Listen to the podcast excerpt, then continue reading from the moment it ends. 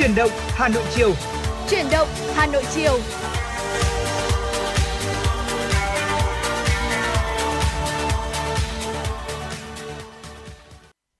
Xin được mến chào quý vị thính giả, nhạc hiệu quen thuộc của truyền động Hà Nội chiều đã vang lên và chúng tôi đã có thể quay trở lại để đồng hành cùng quý vị thính giả trong 2 tiếng trực tiếp của truyền động Hà Nội chiều ngày hôm nay.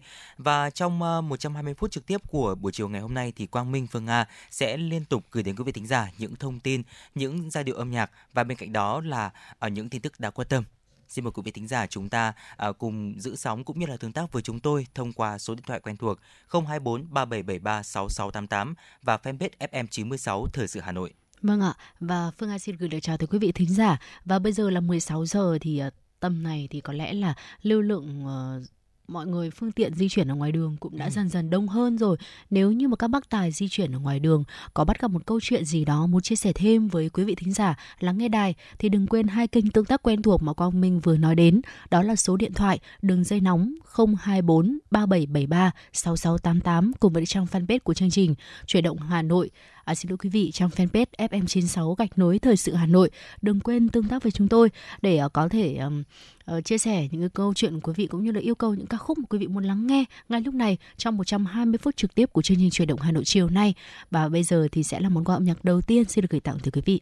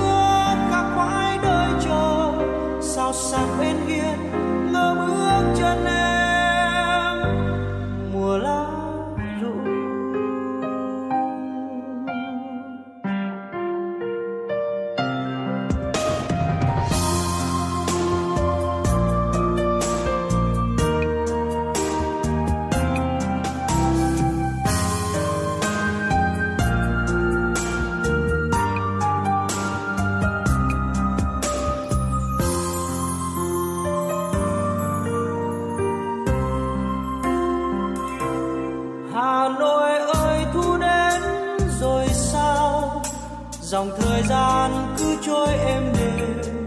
Hoa xưa thơm nồng hoa trong gió. Con đường xưa vàng úa bóng hình ai. Tà ao trắng tha thước trong xưa. Chiều thu trôi xác sơ lá rụng. Từng chiếc lá, từng điều dày dứt cảm xúc tràn dâng.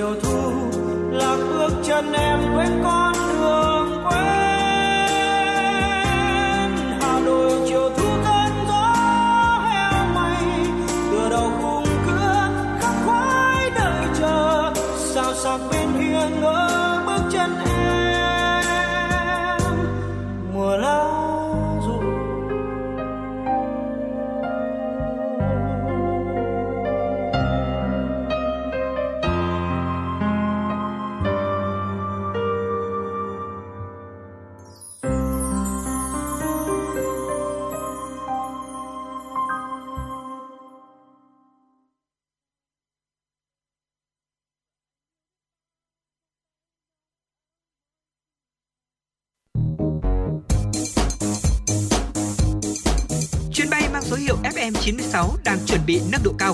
Quý khách hãy thắt dây an toàn, sẵn sàng trải nghiệm những cung bậc cảm xúc cùng FN96. Dạ vâng ạ, quý thính giả vừa được lắng nghe ca khúc Hà Nội mùa lá rụng qua tiếng hát của Hoàng Nhật Minh. À, còn bây giờ xin mời quý vị thính giả chúng ta cùng cập nhật những tin tức đáng quan tâm có trong buổi chiều ngày hôm nay. Sáng nay, Thủ tướng Phạm Minh Chính chủ trì hội nghị chuyên đề về đẩy mạnh cải cách thủ tục hành chính, hiện đại hóa phương thức chỉ đạo, điều hành phục vụ người dân doanh nghiệp. Hội nghị do Văn phòng Chính phủ tổ chức được kết nối trực tuyến từ trụ sở Chính phủ tới trụ sở Ủy ban nhân dân các tỉnh, thành phố trực thuộc trung ương các quận huyện, thị xã trên toàn quốc. Tham dự hội nghị có Phó Thủ tướng Thường trực Chính phủ Phạm Bình Minh, Phó Thủ tướng Chính phủ Vũ Đức Đam, lãnh đạo các bộ ban ngành, cơ quan trung ương, các địa phương, một số doanh nghiệp. Phát biểu khai mạc hội nghị, Thủ tướng Phạm Minh Chính nêu rõ, trong bối cảnh tình hình có nhiều biến động nhanh chóng, phức tạp, khó lường, chưa có tiền lệ, các nước trên thế giới có nhiều phản ứng chính sách khác nhau. Trong xu thế chung của thế giới là tăng trưởng thấp, lạm phát cao, đến thời điểm này, Việt Nam vẫn duy trì tăng trưởng cao và kiểm soát được lạm phát. Thủ tướng nhấn mạnh yêu cầu trong điều hành vĩ mô phải kết hợp chặt chẽ, hài hòa, hợp lý, hiệu quả giữa chính sách tiền tệ thận trọng, chắc chắn, linh hoạt, hiệu quả và chính sách tài khóa mở rộng có trọng tâm, trọng điểm, bảo đảm hiệu quả để ổn định kinh tế vĩ mô, kiểm soát lạm phát, thúc đẩy tăng trưởng, bảo đảm các cân đối lớn, ổn định và cải thiện đời sống nhân dân, ổn định chính trị, trật tự an toàn xã hội, xây dựng nền kinh tế độc lập, tự chủ gắn với tích cực, chủ động hội nhập quốc tế sâu rộng, thực chất và hiệu quả. Thưa quý vị, theo kế hoạch của Bộ Giáo dục và Đào tạo, trước 17 giờ ngày 17 tháng 9, các cơ sở giáo dục đại học phải thông báo cho thí sinh trúng tuyển đợt 1. Nhiều trường đại học cũng đã chủ động thông tin thời gian công bố điểm chuẩn xét tuyển đại học năm 2022. Một số trường đại học cho biết đã sẵn sàng cho ngày công bố điểm chuẩn xét tuyển vào trường và gửi thông báo tới những thí sinh trúng tuyển trong đợt này. Ngoài ra, nhiều trường sẽ công bố kết quả theo phương thức xét tuyển dựa vào điểm thi tốt nghiệp trung học phổ thông năm 2022 và dựa vào kết quả bài thi đánh giá tư duy của trường Đại học Bách khoa Hà Nội. Trong khi đó, một số trường ứng dụng công nghệ thông tin vào những khâu tuyển sinh, đồng thời hoàn thiện tính năng cho sinh viên đăng ký ở ký túc xá bằng hình thức trực tuyến. Bộ Giáo dục và Đào tạo lưu ý từ ngày mai 16 tháng 9 đến trước 17 giờ ngày 30 tháng 9, tất cả các thí sinh phải xác nhận nhập học trực tuyến trên hệ thống. Cơ sở đào tạo không được yêu cầu thí sinh xác nhận nhập học hoặc nhập học trước ngày 16 tháng 9 và không được kết thúc xác nhận nhập học hoặc kết thúc nhập học trước 17 giờ ngày 30 tháng 9. Các cơ sở đào tạo, nhóm cơ sở đào tạo lưu ý bảo mật thông tin trong quá trình xét tuyển và xử lý nguyện vọng. Năm nay, khoảng 620.000 thí sinh tham gia xét tuyển đại học. Thí sinh trúng tuyển xác nhận nhập học trước bạn xin lỗi quý vị, trước ngày 30 tháng 9 theo hình thức trực tuyến. Nếu có nhu cầu xét tuyển các đợt bổ sung, tức là từ tháng 10 đến tháng 12, thí sinh theo dõi thông tin được đăng tải trên trang tuyển sinh của các trường. Việt Nam là điểm đến đầu tư ưu tiên nhất và nhì trong nhóm các thị trường mới nổi. Cụ thể, Việt Nam chiếm gần 80% số phiếu bầu cho hai vị trí đầu tiên này trong cuộc khảo sát của công ty dịch vụ bất động sản hàng đầu thế giới Cushman Wakefield. Hơn 200 đại diện cấp cao từ các công ty đầu tư trên thế giới tham gia khảo sát đều bình chọn Việt Nam là nền kinh tế năng động, có độ mở lớn và duy trì tốc độ tăng trưởng thuộc nhóm cao trên thế giới. Theo thống kê, Việt Nam ghi nhận kỷ lục mới 12,8 tỷ đô la Mỹ vốn đầu tư trực tiếp nước ngoài thực hiện 8 tháng đầu năm 2022. Cushman Wakefield nhận định những năm qua, chính phủ Việt Nam đã làm rất tốt trong việc khuyến khích các công ty chuyển đến Việt Nam, ví dụ như đưa ra ưu đãi về thuế cho các công ty công nghệ hoặc cơ sở nghiên cứu và phát triển R&D, năng lượng tái tạo, nông nghiệp thông minh. Chi nhánh khai thác đường sắt Hà Nội, Tổng công ty Đường sắt Việt Nam vừa đề nghị Ủy ban nhân dân các quận Ba Đình, Hoàn Kiếm, Hà Nội và nhiều phường có liên quan phối hợp xử lý tình trạng bán hàng, quay phim chụp ảnh trên tuyến đường sắt chạy qua khu vực này. Về vấn đề này, lãnh đạo Ủy ban nhân dân quận Hoàn Kiếm khẳng định 100% các hộ kinh doanh tại đây vi phạm hành lang an toàn giao thông đường sắt. Vậy muộn nhất trong 3 ngày tới, từ ngày hôm nay 15 tháng 9 đến ngày 17 tháng 9, quận Hoàn Kiếm sẽ tiến hành thu hồi toàn bộ giấy phép của tất cả các hộ kinh doanh có vị trí ở mặt hành lang an toàn đường sắt. Các hộ kinh doanh này có hộ khẩu tại khu vực Trấn Nam Trần Phú nhưng kinh doanh tại ở một vị trí khác. Việc kinh doanh tại đây có phát sinh dịch vụ cà phê giải khát trở thành điểm check-in cho du khách. Quận Hoàn Kiếm khẳng định đó là vi phạm an toàn hành lang đường sắt, cần phải giải quyết triệt đề. Thưa quý vị, đó là những tin tức đầu tiên xin được gửi đến quý vị và bây giờ quay trở lại với âm nhạc và trước khi đến với tiểu mục tiếp theo trong chương trình, tiểu mục sống khỏe cùng FM96.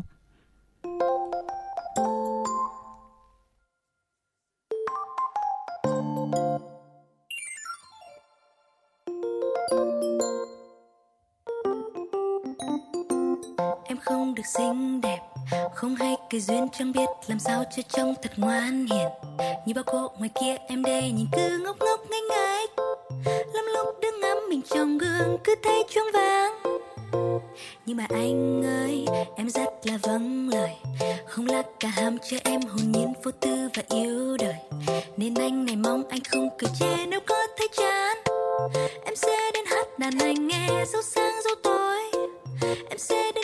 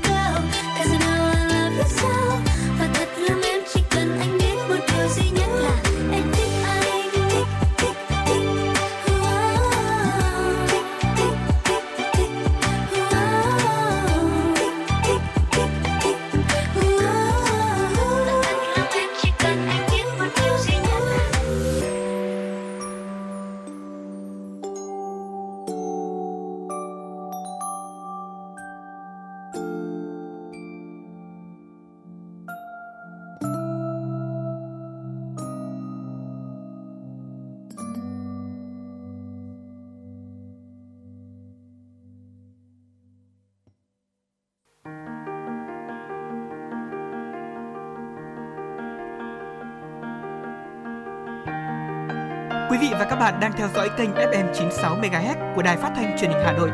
Hãy giữ sóng và tương tác với chúng tôi theo số điện thoại 024 3773 6688. FM 96 đồng hành trên mọi nẻo đường.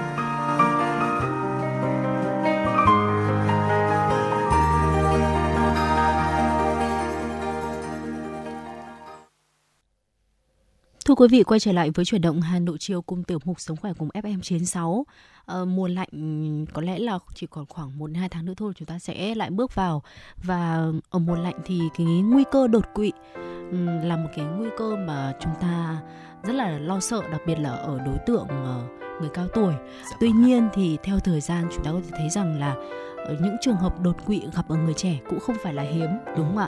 Nên là cái nguyên nhân khiến đột quỵ gia tăng ở người trẻ là như thế nào thì chúng ta sẽ cùng nhau tìm hiểu trong tiểu mục sống khỏe cùng FM96 ngày hôm nay. Dạ vâng ạ, thưa quý vị, đột quỵ là tình trạng cấp cứu tối cấp à, thường gắn với tuổi già. Tuy nhiên thì cũng như Phương Nga vừa chia sẻ thì ạ, thời gian gần đây thì lối sống thay đổi cũng như là nhịp sinh hoạt bị đảo lộn, cộng thêm những yếu tố khác nguy cơ ờ, khiến trong việc đột quỵ đã càng ngày càng trẻ hóa. Và theo bác sĩ chuyên khoa 1 Phạm Văn Cường, khoa đột quỵ não bệnh viện Trung ương Quân đội 108 cho biết, trước đây đột quỵ thường được cho là bệnh lý ở tuổi già. Tuy nhiên thì quan niệm đó không còn chính xác vì số lượng bệnh nhân trẻ tuổi bị đột quỵ thì ngày càng gia tăng. Ở với những phương tiện kỹ thuật hiện đại có nhiều tiến bộ thì việc chẩn đoán đột quỵ ở người trẻ càng ngày càng chính xác hơn. Ví dụ như là trước đây một số người trẻ đột tử vong à, dù trước đó là khỏe mạnh, mọi người thì sẽ nghĩ ngay đến việc là bị trúng gió hay là bị cảm. Tuy nhiên thì với sự phát triển kỹ thuật của y học, chúng ta biết được rằng rất nhiều cái chết đột ngột của người trẻ đó chính là do đột quỵ thưa quý vị. Và bác sĩ Cường cũng cho biết thêm, số lượng bệnh nhân trẻ tuổi bị đột quỵ tới cấp cứu tại khoa chiếm khoảng từ 20 tới 25% trên tổng số bệnh nhân đột quỵ phải nhập viện. Đa phần các bệnh nhân đột quỵ này đều còn trẻ dưới 50 tuổi đã phải chịu những hệ quả nặng nề của căn bệnh đột quỵ, thậm chí đã có trường hợp là tử vong. Hiện nay, khoa đang điều trị cho 50 bệnh nhân đột quỵ, trong đó có khoảng từ 10 tới 15 trường hợp đột quỵ dưới 50 tuổi. Điển hình đó là trường hợp của bệnh nhân mới 23 tuổi bị đột quỵ chảy máu não đang điều trị tại khoa. Bệnh nhân được người nhà đưa vào viện trong tình trạng có liệt và được chẩn đoán đột quỵ thể chảy máu não. Sau khi chụp chiếu xét nghiệm tìm nguyên nhân, các bác sĩ phát hiện bệnh nhân có dị dạng mạch máu não. Đây chính là nguyên nhân gây ra đột quỵ.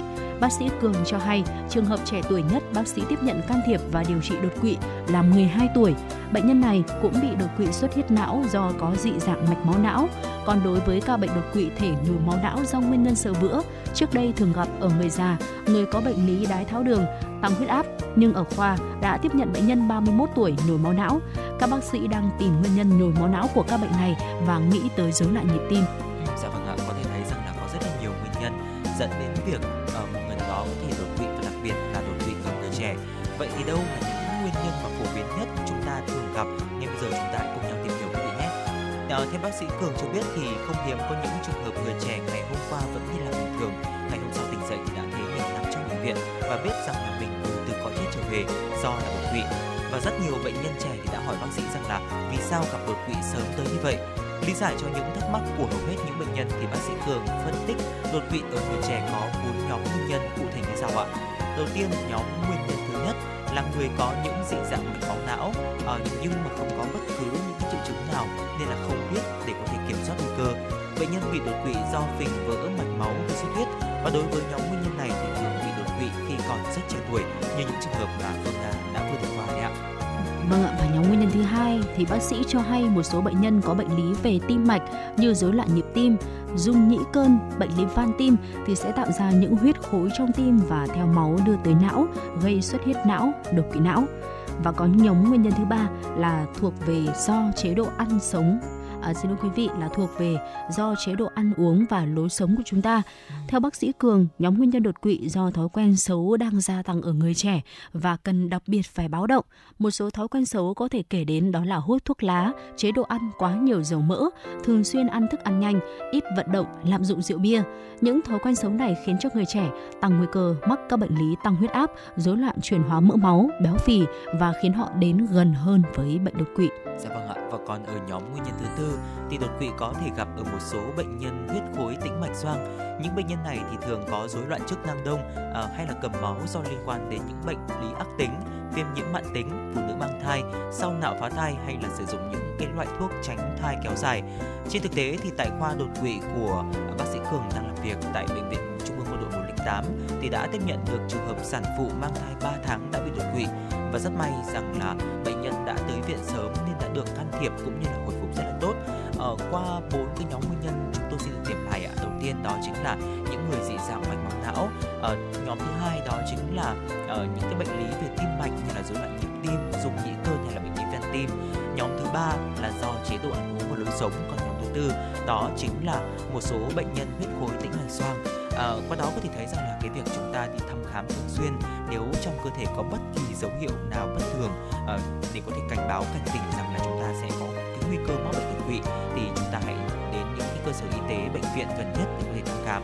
Bên cạnh đó duy trì cho mình một chế độ ăn uống và lối sống lành mạnh cũng là một điều rất là quan trọng để chúng ta có thể uh, đẩy lùi uh, cái chứng bệnh đột quỵ thưa quý vị. Vâng nguy cơ ngày càng gia tăng ở người trẻ và ừ, nhìn xung quanh thì ai ai kể cả bạn bè mình kể cả bản thân mình cũng cũng cần phải soi chiếu lại những cái thói quen Vâng, không tốt và hàng ngày chúng ta đang mắc phải để mà có thể là giảm đi cái phần nào cái sự cái nguy cơ đấy là mắc phải đột quỵ đặc biệt là mùa lạnh lại sắp đến rồi. À, đó là phần nội dung chúng tôi chuyển đến quý vị trong tiểu mục sống khỏe cùng FM 96 ngày hôm nay. Và nếu như quý vị có một chủ đề nào bất cứ một chủ đề nào quý vị quan tâm và muốn ờ, có thêm thông tin cũng như là muốn bàn thêm ở trên sóng phát thanh, ở tần số FM 96 MHz thì có thể ờ, chuyển về qua cho chúng tôi thông qua hai phương thức liên lạc có thể là gửi đến ờ, ờ, mail của chúng tôi đó là tin tức fm96 a gmail.com hoặc là thông qua fanpage của chương trình FM96 gạch nối thời sự Hà Nội để chương trình có thêm những cái chủ đề chúng tôi sẽ bàn luận ở trên sóng với những gợi ý đến từ chính quý vị thính giả.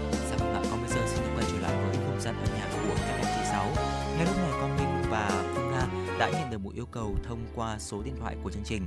À, vị thính giả có tên là Phạm Minh, à, có đôi số điện thoại là 237, muốn yêu cầu ca khúc Có phải em mùa thu Hà Nội. Xin mời quý vị thính giả chúng ta cùng lắng nghe. từ độ người đi thương nhớ âm thầm có phải em là mùa thu hà nội tuổi phong sương ta có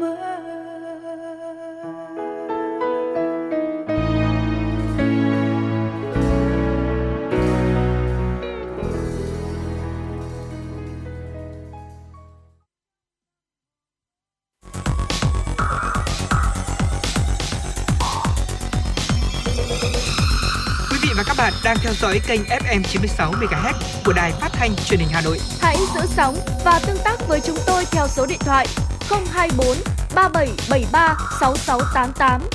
FM 96 đồng hành trên mọi nẻo đường.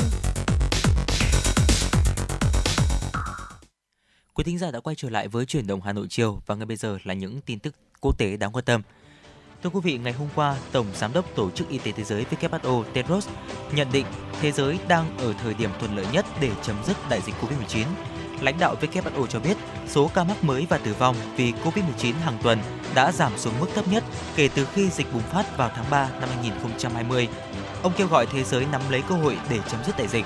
Dù cho rằng sẽ có những làn sóng lây nhiễm trong tương lai, nhưng WHO khẳng định thế giới đã có trong tay những công cụ như vaccine phòng bệnh và thuốc chữa bệnh để ngăn chặn tử vong.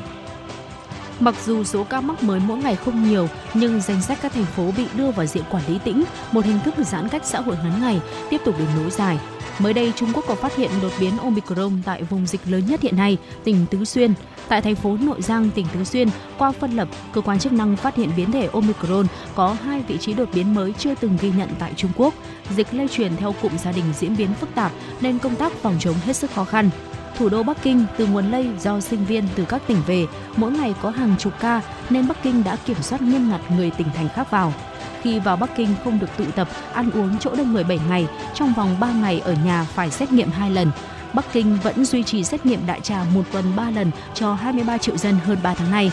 Biện pháp xét nghiệm đại trà thường xuyên được Ủy ban Y tế Quốc gia Trung Quốc khuyến cáo là cần thiết. Hiện nay phổ biến các tỉnh thành một tuần xét nghiệm từ 1 đến 3 lần. Khi đi máy bay, tàu cao tốc, xe đường dài, tất cả hành khách đều phải có kết quả xét nghiệm PCR âm tính 48 tiếng. Sắp tới là kỳ nghỉ quốc khánh một tuần vào đầu tháng 10, chính quyền khuyến khích người dân đi chơi tại chỗ, không đi du lịch xuyên tỉnh. Còn chừng một tháng nữa là đến Đại hội Đảng Cộng sản Trung Quốc, nên khi xuất hiện chùm ca bệnh trong cộng đồng, phần lớn các địa phương phong tỏa ngắn ngày, tập trung lực lượng dập dịch. Thưa quý vị, vừa qua tại trụ sở Liên Hợp Quốc ở New York, Mỹ, Đại hội đồng Liên Hợp Quốc đã khai mạc khóa họp lần thứ 77 dưới sự chủ trì của tân chủ tịch Sapa Korosi, người vừa nhậm chức một ngày trước đó. Phát biểu tại buổi lễ khai mạc, Tổng thư ký Liên Hợp Quốc Antonio Guterres kêu gọi các thành viên Liên Hợp Quốc đoàn kết để vượt qua những thách thức chung, đồng thời cho rằng vẫn còn đó những thách thức đã được nêu ra trong Đại hội đồng Liên Hợp Quốc lần thứ 76. Về phần mình, tân chủ tịch Đại hội đồng Saba Korosi khẳng định cách duy nhất để đạt được những thành tích hơn là phải thay đổi thông qua những giải pháp đoàn kết, bền vững và khoa học. Ông Saba Korosi nhấn mạnh trách nhiệm và vai trò của Đại hội đồng Liên Hợp Quốc trong việc tìm câu trả lời cho những vấn đề này. Tâm điểm của Đại hội đồng Liên Hợp Quốc khóa 77 sẽ là tuần lễ cấp cao diễn ra từ ngày 20 đến ngày 26 tháng 9 với sự tham dự của các nguyên thủ, người đứng đầu chính phủ và các quan chức ngoại giao hàng đầu của các quốc gia. Hãng AP dẫn lời Chủ tịch Ủy ban châu Âu EC Ursula von der Leyen vừa qua cho biết Liên minh châu Âu EU sẽ đề xuất các biện pháp nhằm giới hạn mức trần doanh thu của các công ty sản xuất điện tử, các nguồn chi phí thấp và buộc các công ty sử dụng nhiên liệu hóa thạch phải chia sẻ lợi nhuận có được nhờ giá năng lượng tăng cao. Phát biểu trước Nghị viện châu Âu EP tại Strasbourg, Pháp, bà Ursula von der Leyen cho biết lúc này sẽ là sai lầm khi nhận những mức doanh thu và lợi nhuận quá lớn, kiếm lời trên lưng người tiêu dùng. Lợi nhuận phải được chia sẻ và được chuyển đến cho những người cần nhất. Cũng theo bà Ursula von der Leyen, EU cũng sẽ thảo luận giới hạn mức trần giá bán năng lượng và nỗ lực thiết lập mức giá chuẩn mang tính đại diện cho khí đốt hơn là mức giá của trung tâm giao dịch TTF tại Hà Lan, bên cạnh đề xuất giảm sử dụng điện năng trên toàn khối. Theo dự thảo đề xuất của EC, các trang trại năng lượng gió và năng lượng mặt trời cũng như các nhà máy điện hạt nhân sẽ phải đối mặt với mức trần là 180 euro trên 1 MWh doanh thu mà họ nhận được từ việc bán điện. Sẽ vâng ạ, và vừa rồi là một số những tin tức quốc tế đáng quan tâm.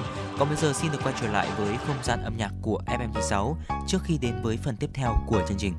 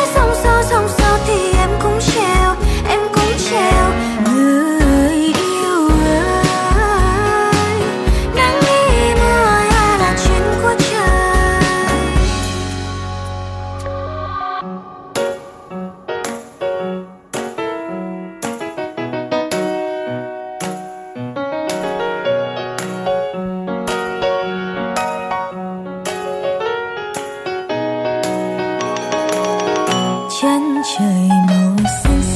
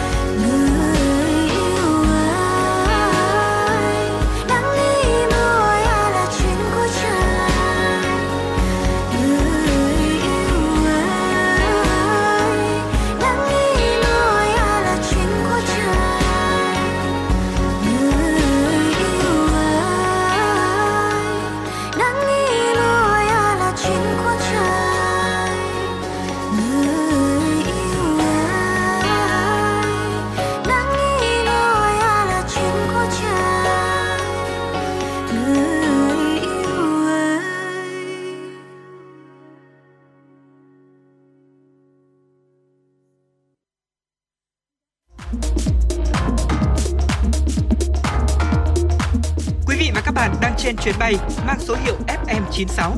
Hãy thư giãn, chúng tôi sẽ cùng bạn trên mọi cung đường. Hãy giữ sóng và tương tác với chúng tôi theo số điện thoại 024 3773 6688.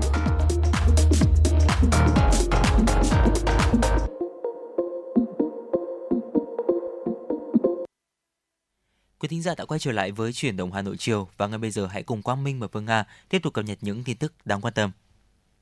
Thưa quý vị, là một hoạt động thường niên của Quốc hội, Diễn đàn Kinh tế Xã hội Việt Nam 2022 với chủ đề Củng cố nền tảng kinh tế vĩ mô, thúc đẩy phục hồi và phát triển bền vững dưới sự chủ trì của Ủy viên Bộ Chính trị, Chủ tịch Quốc hội Vương Đình Huệ sẽ diễn ra vào ngày 18 tháng 9 tới đây. Tại Trung tâm Hội nghị Quốc gia thủ đô Hà Nội, đây là sự kiện do Ủy ban Kinh tế của Quốc hội, Ban Kinh tế Trung ương, Học viện Chính trị Quốc gia Hồ Chí Minh và Viện Hàn lâm Khoa học Xã hội Việt Nam đồng tổ chức với sự tham dự của đông đảo các chuyên gia, nhà khoa học, nhà quản lý chuyên sâu hàng đầu trong nước, chuyên gia của các tổ chức quốc tế, doanh nghiệp, hiệp hội, Diễn đàn Kinh tế Xã hội Việt Nam năm 2022 sẽ tập trung trao đổi, thảo luận, làm rõ bối cảnh quốc tế, xu hướng cơ cấu lại nền kinh tế, đánh giá toàn diện, khách quan thực trạng nền kinh tế Việt Nam trong 9 tháng đầu năm 2022 và dự báo cả năm 2022. Dự kiến diễn đàn gồm một phiên toàn thể và hai phiên hội thảo chuyên đề. Chuyên đề 1 có chủ đề về đẩy mạnh cải cách thể chế, hoàn thiện chính sách về đất đai, giải pháp quan trọng trong phục hồi và phát triển kinh tế xã hội.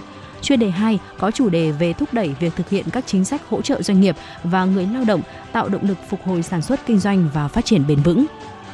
Thưa quý vị, theo Phó Tổng Giám đốc Ngân hàng Chính sách Xã hội Việt Nam, kiêm Giám đốc chi nhánh Ngân hàng Chính sách Xã hội thành phố Hà Nội Lê Thị Đức Hạnh, thời gian vừa qua, thành phố đã tập trung huy động được các nguồn lực tài chính đáp ứng ngày càng tốt nhu cầu vay vốn của người nghèo và đối tượng chính sách thông qua Ngân hàng Chính sách Xã hội. Trong đó, chương trình tín dụng ưu đãi đối với người nghèo và đối tượng chính sách khác đã làm góp phần quan trọng thực hiện thành công mục tiêu giảm nghèo, đảm bảo an sinh xã hội và xây dựng nông thôn mới. Từ 3 chương trình tín dụng nhận bàn giao ban đầu với dư nợ là 334 tỷ đồng, đến nay chi nhánh đã và đang thực hiện 17 chương trình tín dụng chính sách, tổng dư nợ đạt trên 12.770 tỷ đồng với gần 255.000 khách hàng vay vốn, tăng gần 12.440 tỷ đồng, gấp 38,2 lần so với thời điểm nhận bàn giao. Trưởng phòng tham mưu tổng hợp thanh tra Sở Giao thông Vận tải Hà Nội Nguyễn Đình Quyền cho biết, trong 9 tháng đầu năm, lực lượng đã tăng cường công tác thanh tra kiểm tra, xử lý tổ chức giải tỏa các điểm trông giữ xe, bãi đỗ xe không phép, sai phép, lập biên bản vi phạm hành chính 469 trường hợp, phạt tiền gần 2,2 tỷ đồng. Thời gian tới, đơn vị tiếp tục chỉ đạo các đội thanh tra giao thông, vận tải quận huyện, thị xã phối hợp với chính quyền các địa phương tổ chức giải tỏa hành vi lấn chiếm vỉa hè, lòng đường, trông giữ phương tiện trái phép, nhiều chuyên gia cho rằng mức phạt đối với hành vi tăng giá quá quy định hiện còn thấp, từ 500.000 đồng đến vài triệu đồng, chưa đủ sức gian đe, nên các đối tượng sẵn sàng nộp phạt để rồi xóa bãi xe nọ lại phình bãi xe kia, thậm chí vi phạm ngay tại điểm cũ. Do đó, các cấp ngành địa phương cần thường xuyên kiểm tra, kiên quyết xử lý nghiêm vi phạm tại các điểm trông giữ xe không phép, sai phép, sớm chấm dứt nạn chặt chém khách. Mới đây, Công an quận Nam Từ Liêm cho biết vừa phát đi cảnh báo về việc xuất hiện hình ảnh giả mạo văn bản của Ngân hàng Nhà nước Việt Nam, Viện Kiểm soát Nhân dân tối cao để lừa đảo và đã có người mắc bẫy. Theo đó, trên địa bàn phường Mễ Trì, trong thời gian vừa qua, có một số cá nhân khi nhận được hình ảnh văn bản với nội dung chứng nhận tài sản kèm chữ ký của Thống đốc Ngân hàng Nhà nước Việt Nam, lệnh bắt giữ hình sự và phong tỏa tài sản qua Zalo đã vội vã thực hiện lệnh chuyển tiền. Qua vụ việc nêu trên, cơ quan công an khuyến cáo tất cả yêu cầu chuyển tiền để ra soát xem có bất hợp pháp hoặc kiểm tra nguồn tiền đều do những đối tượng lừa đảo thực hiện. Cơ quan công an, viện kiểm sát, tòa án không mời làm việc qua mạng và qua điện thoại. Các đối tượng thường yêu cầu nghiêm cấm báo công an và chính quyền. Khi cần làm việc với người dân, các cơ quan chức năng sẽ phối hợp với công an phường, không tự ý liên hệ như những đối tượng trên mạng thường đe dọa. Thưa quý vị, và vừa rồi là một số những tin tức đáng quan tâm trong buổi chiều ngày hôm nay. Sẽ còn rất nhiều những tin tức và những nội dung đáng quan tâm khác ở phần sau của chương trình. Còn bây giờ xin mời quý vị thính giả chúng ta cùng quay trở lại với không gian âm nhạc, ca khúc Khi giấc mơ về qua tiếng hát của Uyên Linh và sau đó thì Quang Minh, Phương Nga sẽ quay trở lại với tiểu mục FM96 Travel.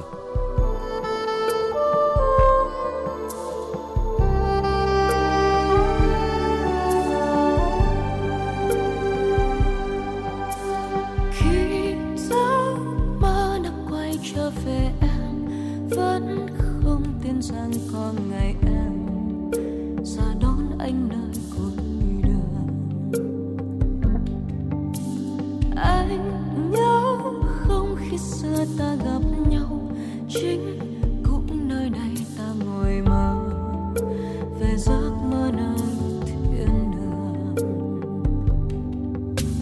Rồi một ngày anh đi, em buồn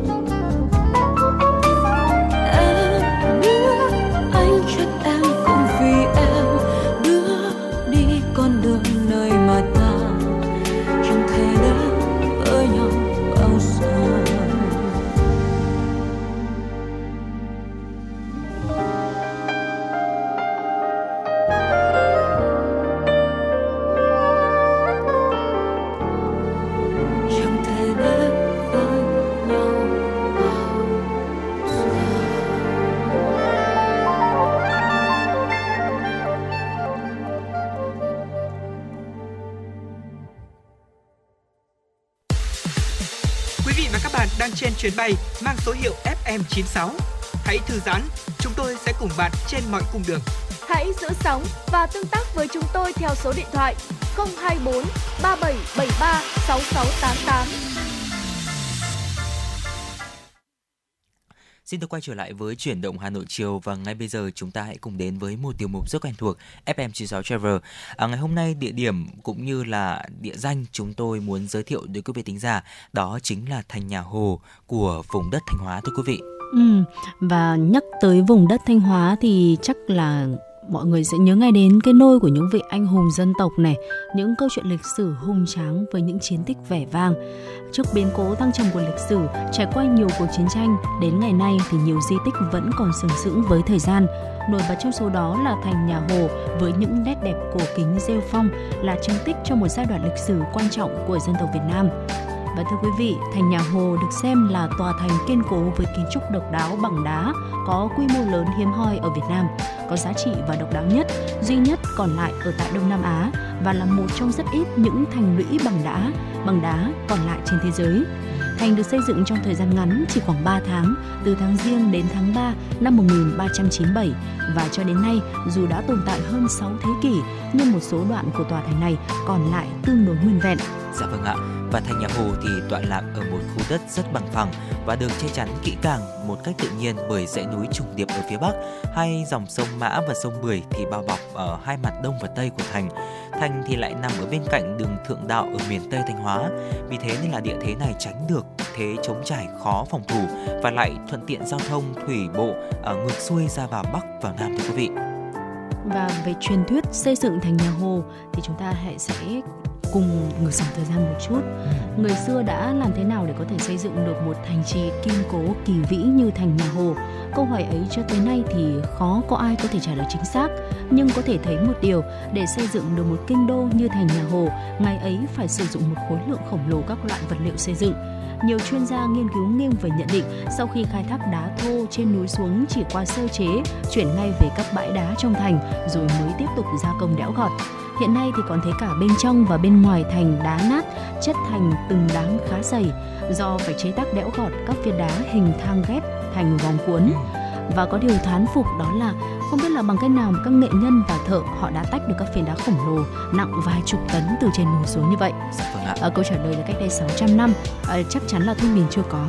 À, và các loại thuốc nổ vô cùng quý hiếm chỉ đủ chế ra đạn súng thần công thì làm gì có nổ đá được và có nhà nghiên cứu đã khẳng định toàn bộ đá xây dựng thành đều được khai thác bằng phương pháp thủ công. Nếu dùng chất nổ dù ít đến đâu thì đá cũng sẽ bị rạn nứt. Việc khai thác đá xây dựng thành trì cho tới nay ờ, vẫn là một điều khó hiểu. Dạ vâng ạ, và một điều bí ẩn nữa đó chính là về ngôi thành thưa quý vị đã chưa gan cùng Tuế Nguyệt hơn 6 thế kỷ, tuy nhiên thì vẫn sừng sững. À, những khối đá nặng hàng chục tấn thì cứ xếp đè lên nhau và không cần mạch vữa gì mà vẫn khít cũng như là có thể đứng vững đến tận ngày nay. Vậy thì đá lấy ở đâu và người xưa xếp chúng lên nhau như thế nào để có thể làm tường thành bằng cách này? Và theo ông Nguyễn Bá Linh, giám đốc trung tâm bảo tồn di sản thành nhà Hồ thì cho biết rằng là ngày nay các nhà khoa ờ, các nhà khoa học cũng như là những nhà khảo cổ thì đã tìm được mỏ đá ở ngay chân núi An Tôn ở thuộc làng Phù Lưu, xã Vĩnh Yên, huyện Vĩnh Lộc, cách thành nhà Hồ khoảng 3 km. Và một công trình công trường khác thì đã khai thác đá cổ được phát hiện trên dãy núi Xuân Đài thuộc địa phận xã Vĩnh Ninh, huyện Vĩnh Lộc, nay là xã Ninh Khang, cách thành nhà Hồ khoảng 5 km về phía nam. Nơi này thì còn rất là nhiều những cái tảng đá có một cái dấu vết của cái sự đục đẽo và nhiều những cái mảnh đá răm ở văng ra tạo thành một cái lớp dày. Vấn đề cần đặt ra đó chính là những tảng đá này được chuyển đến xây dựng thành nhà Hồ bằng cách nào và có một số ý kiến cho rằng là người xưa thì chuyển đá đi đường vòng qua một đoạn sông Mã và chở đá bằng bè thưa quý vị. Nhưng mà còn đoạn đường từ bờ sông vào thành thì rất có thể sẽ phải dùng sức voi vì thời đó voi khá nhiều, vừa dùng làm sức kéo, vừa để tham gia đánh trận.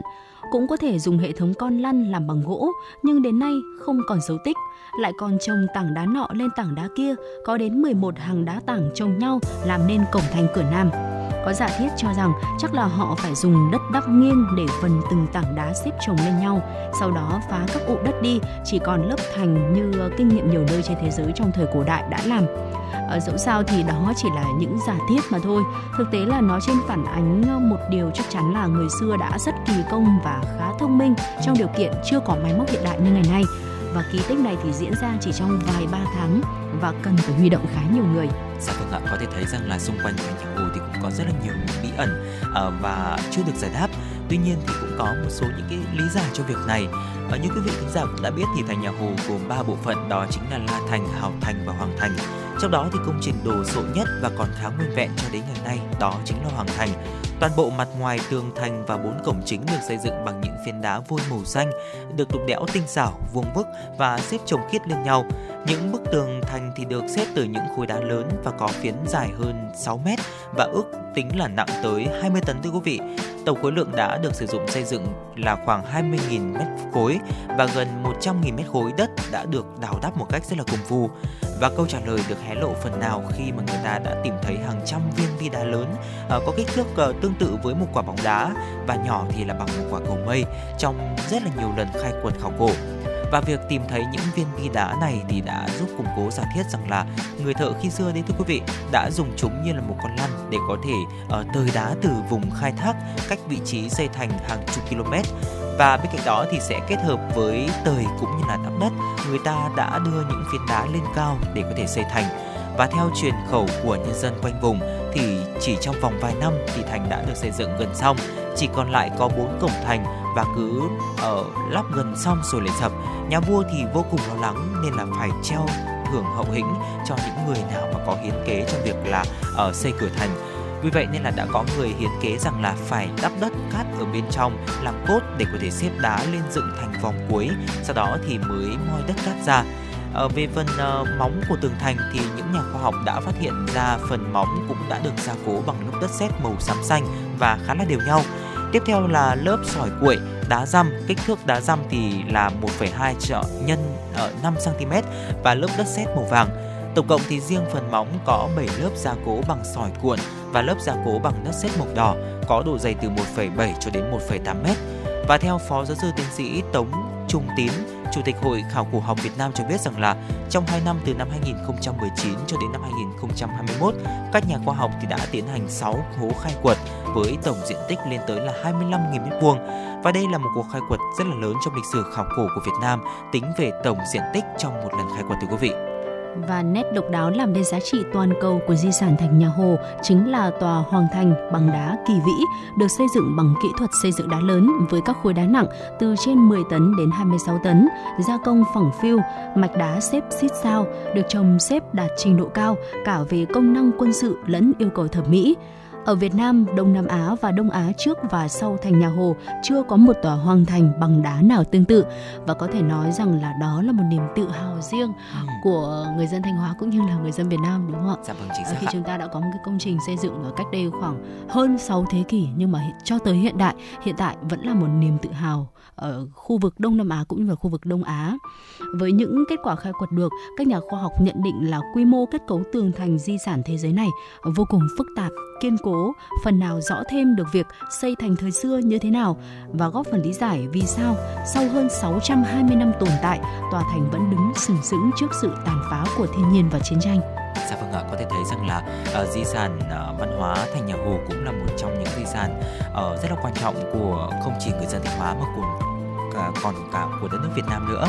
Và trong những số tiếp theo của chuyển động Hà Nội trong tiểu mục FM96 Travel, chúng tôi sẽ liên tục gửi đến quý vị thính giả những điểm đến, những chia sẻ thú vị uh, về những vùng đất, những uh, di sản của Việt Nam. Còn bây giờ xin được quay trở lại với không gian âm nhạc của FM96 trước khi đến với những nội dung tiếp theo của chương trình ca khúc Thèm yêu qua tiếng hát của Vicky Nhung. Xin mời quý vị thính giả chúng ta cùng lắng nghe.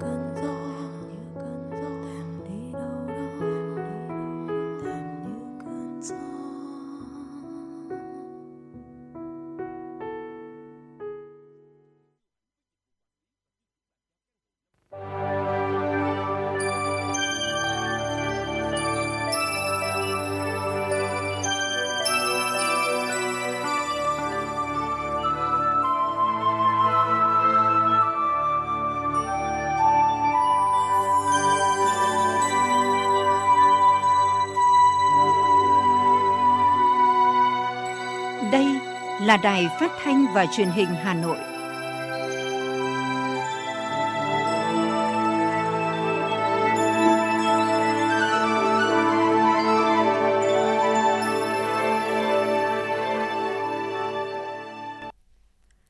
Quý vị và các bạn thân mến, bây giờ là khung giờ dành cho chương trình Chuyển động Hà Nội chiều. Chương trình đang được phát sóng trực tiếp trên kênh FM tần số 96 MHz của Đài Phát thanh Truyền hình Hà Nội. Chương trình cũng đang được phát trực tuyến trên trang web hanoitv.vn. Tiếp nối chương trình mời quý vị cùng theo dõi những tin tức. Thưa quý vị, sáng nay, Thủ tướng Chính phủ Phạm Minh Chính chủ trì hội nghị trực tuyến toàn quốc chuyên đề đẩy mạnh cải cách thủ tục hành chính và hiện đại hóa phương thức chỉ đạo, điều hành phục vụ người dân, doanh nghiệp với các địa phương. Chủ tịch Ủy ban nhân dân thành phố Trần Sĩ Thanh tham dự và chủ trì tại điểm cầu Hà Nội.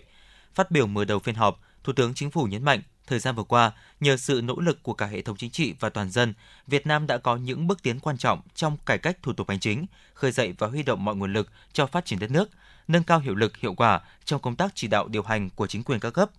Cải cách hành chính là một nguồn lực, động lực phát triển. Tuy nhiên, bên cạnh những kết quả đã đạt được, vẫn còn những tồn tại, hạn chế cần sớm khắc phục để mong chóng khơi thông, huy động và sử dụng hiệu quả mọi nguồn lực cho phục hồi, phát triển đất nước trong bối cảnh hiện nay. Phát biểu tham luận tại hội nghị, Chủ tịch Ủy ban nhân dân thành phố Trần Sĩ Thanh cho biết, thời gian qua với quyết tâm của cả hệ thống chính trị, thành phố Hà Nội đã đạt được một số kết quả nổi bật trong công tác cải cách thủ tục hành chính. Cụ thể đã đề xuất phân cấp ủy quyền 700 thủ tục hành chính, đạt tỷ lệ 39,17% tổng số thủ tục hành chính cấp thành phố và cấp huyện. Để nâng cao chất lượng, đẩy mạnh cải cách thủ tục hành chính, hiện đại hóa phương thức chỉ đạo, điều hành phục vụ người dân, doanh nghiệp qua thực tiễn triển khai, Chủ tịch Ủy ban nhân dân thành phố nhấn mạnh tầm quan trọng của yếu tố con người. Mục đích của hội nghị ngày hôm nay nhằm đánh giá một cách tổng thể, khách quan, toàn diện, sâu sắc những nhiệm vụ được triển khai về thúc đẩy cải cách thủ tục hành chính và hiện đại hóa phương thức chỉ đạo, điều hành phục vụ người dân, doanh nghiệp thời gian vừa qua của chính phủ và chính quyền các cấp. Kết quả đã đạt được, những việc chưa làm được, chỉ rõ nguyên nhân, đặc biệt là những nguyên nhân chủ quan và bài học kinh nghiệm để ra định hướng, giải pháp và nhiệm vụ cụ thể từ nay đến cuối năm và những năm tiếp theo, đảm bảo thiết thực phù hợp với tình hình thực tế nhằm triển khai có hiệu quả thực chất công tác này. Tiếp tục chương trình phiên họp thứ 15, sáng nay, Ủy ban Thường vụ Quốc hội cho ý kiến về các báo cáo công tác năm 2022 của Tòa án Nhân dân tối cao, Viện Kiểm sát Nhân dân tối cao, báo cáo của Chính phủ về công tác đấu tranh phòng chống tội phạm và vi phạm pháp luật. Phó Chủ tịch Quốc hội Nguyễn Khắc Định điều hành nội dung phiên họp. Tại phiên họp, Ủy ban Tư pháp đã trình bày thẩm tra các báo cáo, Ủy ban Thường vụ Quốc hội đã tập trung thảo luận về công tác đấu tranh phòng chống tội phạm và vi phạm pháp luật. Các ý kiến cho rằng công tác này đã đạt được nhiều kết quả tích cực và đạt được nhiều chỉ tiêu của Quốc hội giao. Tuy nhiên, kết quả phát hiện và xử lý vi phạm pháp luật và tội phạm trên một số lĩnh vực còn chưa tương xứng với tình hình thực tế tỷ lệ giải quyết tố giác tin báo tội phạm là 81,18%, chưa đạt chỉ tiêu của Quốc hội giao. Việc áp dụng biện pháp ngăn chặn bắt, tạm giữ, tạm giam vẫn còn vi phạm, vẫn còn các trường hợp khởi tố oan. Thưa quý vị, sáng nay, Thường trực Thành ủy đã đi khảo sát thực tế và làm việc với Ban Thường vụ huyện ủy Thạch Thất về tình hình, kết quả công tác xây dựng Đảng và hệ thống chính trị, phát triển kinh tế xã hội, đảm bảo quốc phòng an ninh năm 2021, 8 tháng năm 2022, phương hướng nhiệm vụ trong thời gian tới. Đồng chí Đinh Tiến Dũng, Ủy viên Bộ Chính trị, Bí thư Thành ủy, Trưởng đoàn đại biểu Quốc hội thành phố và đồng chí Nguyễn Thị Tuyến, Ủy viên Trung ương Đảng, Phó Bí thư Thường trực Thành ủy chủ trì buổi làm việc. Với 23 xã thị trấn, dân số gần 230.000 người, huyện Thạch Thất có vị trí địa lý thuận lợi để phát triển kinh tế xã hội. Nổi bật trong đó là khu công nghệ cao Hòa Lạc, Đại học Quốc gia Hà Nội, đô thị vệ tinh Hòa Lạc. Huyện cũng có 50 trên 59 làng có nghề, 6 cụm công nghiệp làng nghề, triển khai nhiệm vụ chính trị trong bối cảnh nhiều khó khăn, thách thức, song bám sát sự chỉ đạo của thành phố, thực hiện những giải pháp phù hợp với đặc điểm, tình hình của địa phương. Huyện Thạch Thất đã đạt được những kết quả khá toàn diện. Để thực hiện các nhiệm vụ phát triển huyện trong 3 tháng cuối năm và giai đoạn tiếp theo, tại buổi làm việc, huyện Thạch Thất kiến nghị thành phố sớm thẩm định và phê duyệt nhiệm vụ quy hoạch vùng huyện, phê duyệt quy hoạch chi tiết 1 trên 500 thị trấn liên quan và khu vực phụ cận, cho phép huyện triển khai thực hiện một số dự án đầu tư, phát triển cụm công nghiệp và trung tâm thương mại, dịch vụ và mở rộng, phát triển khu nhà ở, điểm dân cư nông thôn. Huyện Thạch Thất cũng kiến nghị thành phố chỉ đạo hướng dẫn những giải quyết, dứt điểm những tồn tại, vướng mắc trong các quy định giao đất, giãn dân giai đoạn 2002-2007, đẩy nhanh tiến độ dự án đầu tư, xây dựng, nâng cấp, mở rộng dự án quốc lộ 21A, quan tâm đầu tư hạ tầng, cảnh quan và công trình phụ trợ di tích quốc gia đặc biệt chùa Tây Phương và dự án di tích lưu niệm Bắc Hồ. Sáng nay, Ban tuyên giáo Thành ủy Hà Nội tổ chức trung khảo hội thi tìm hiểu nghị quyết 15 của Bộ Chính trị về phương hướng nhiệm vụ phát triển thủ đô. Phó Bí thư Thành ủy Nguyễn Văn Phong đến dự tổ chức theo hình thức sân khấu hóa, trung khảo hội thi tìm hiểu nghị quyết 15 có sự tham dự của 4 đội, gồm 16 thí sinh trải qua 3 phần thi trắc nghiệm, thuyết trình và trả lời câu hỏi của ban giám khảo. Cả 4 đội thi đều đã nghiên cứu kỹ, nắm vững các mục tiêu, quan điểm và các nhiệm vụ giải pháp chủ yếu xây dựng phát triển thủ đô, hướng đến các mốc 100 năm thành lập Đảng năm 2030, 100 năm thành lập nước năm 2045. Đặc biệt, phần thi thuyết trình và trả lời câu hỏi chính là dịp để các thí sinh phát huy trí tuệ, trách nhiệm công dân, đóng góp, hiến kế xây dựng phát triển thủ đô theo các mục tiêu nghị quyết 15 đề ra.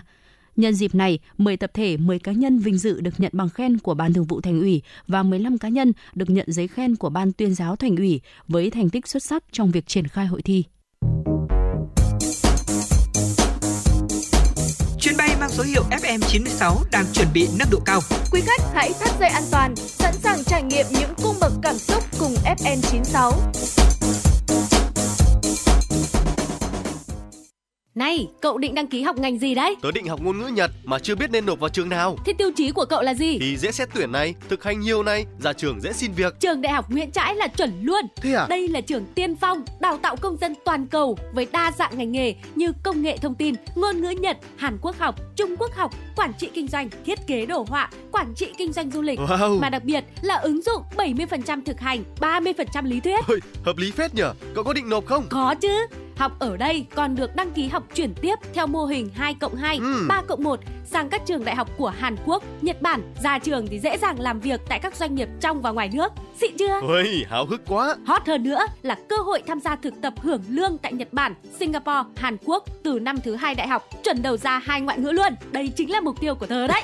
Tớ sẽ nộp vào Đại học Nguyễn Trãi làm đồng môn với cậu luôn.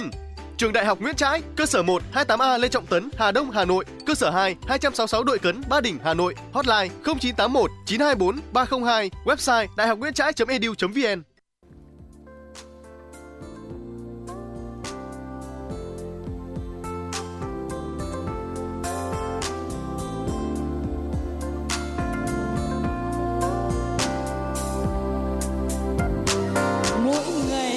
mỗi chọn một niềm vui.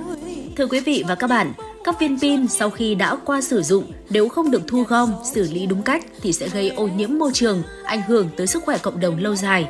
Thay vì để người dân vứt pin bừa bãi chung với rác thải sinh hoạt, những nông dân chân đất xã Đức Thượng, huyện Hoài Đức đã tạo ra những ngôi nhà của pin nhằm thu gom pin cũ mang đi xử lý.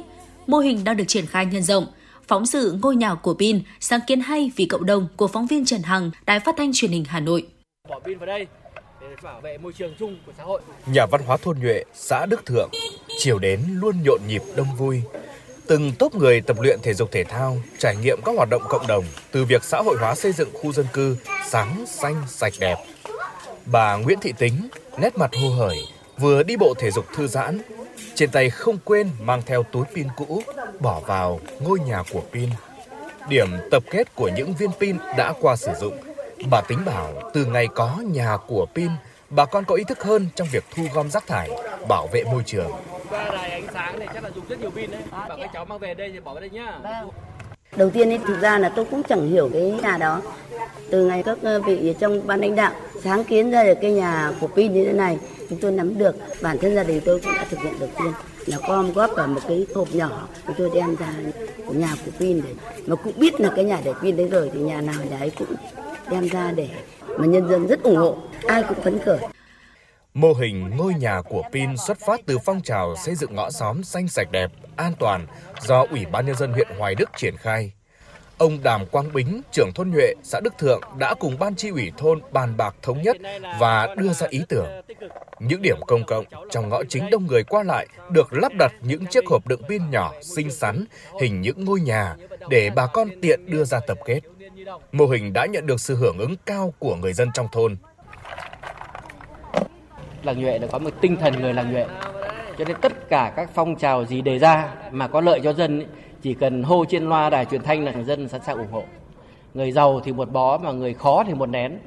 Mà đặc biệt là đấy sau khi mà đã có kinh phí nhưng mà tất cả mọi người đều không nhận một đồng công nào cả và vẫn sẵn sàng để ủng hộ thôn để tiếp tục làm được nhiều hơn cái nhà để pin đó Bà Nguyễn Thị Lý, Hội Bảo vệ Thiên nhiên Môi trường Việt Nam cho rằng những cục pin nhỏ bé chỉ là một vật dụng vô hại trong đời sống hàng ngày và nhiều người thường bỏ vào thùng rác khi không còn giá trị sử dụng mà không biết mối nguy hại của việc làm này.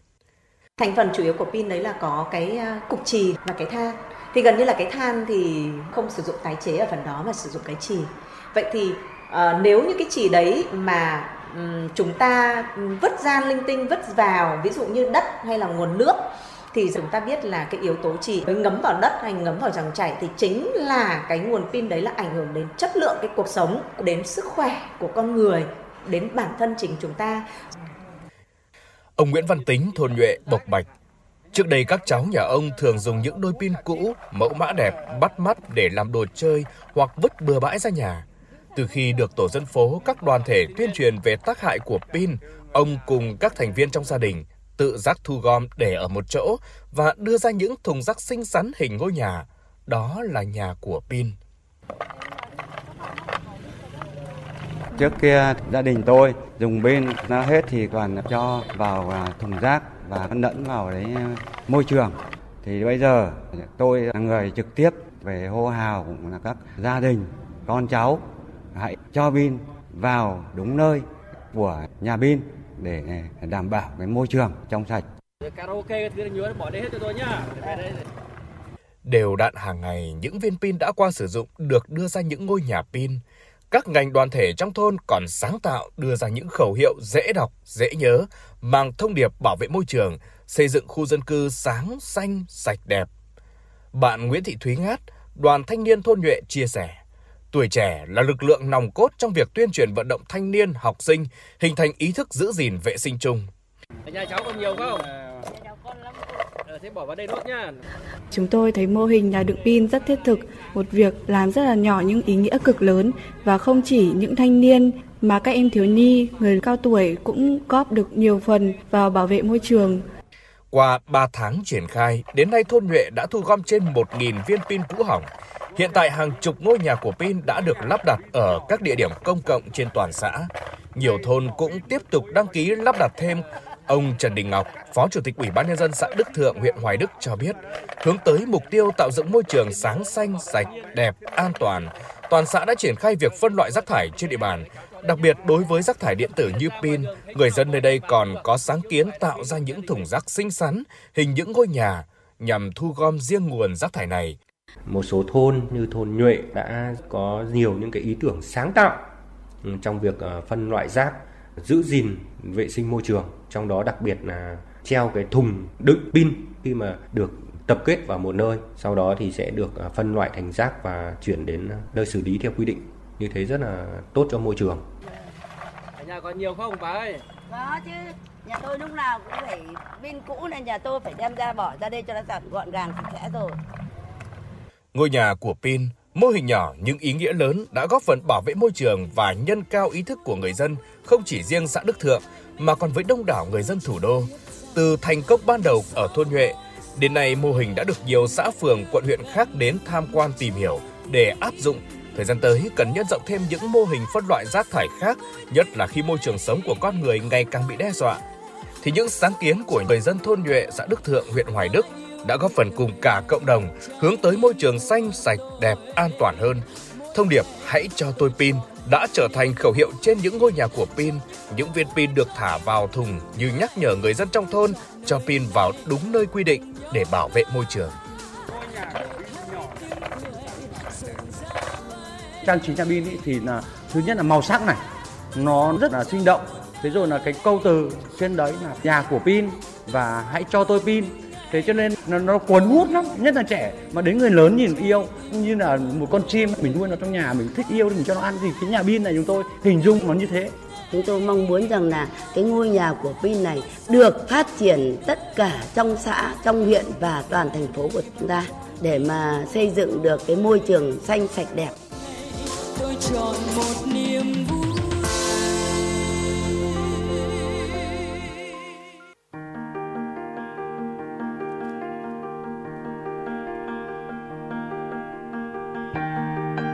Quý vị và các bạn đang theo dõi kênh FM 96 MHz của đài phát thanh truyền hình Hà Nội. Hãy giữ sóng và tương tác với chúng tôi theo số điện thoại 024 3773 6688. FM 96 đồng hành trên mọi nẻo đường.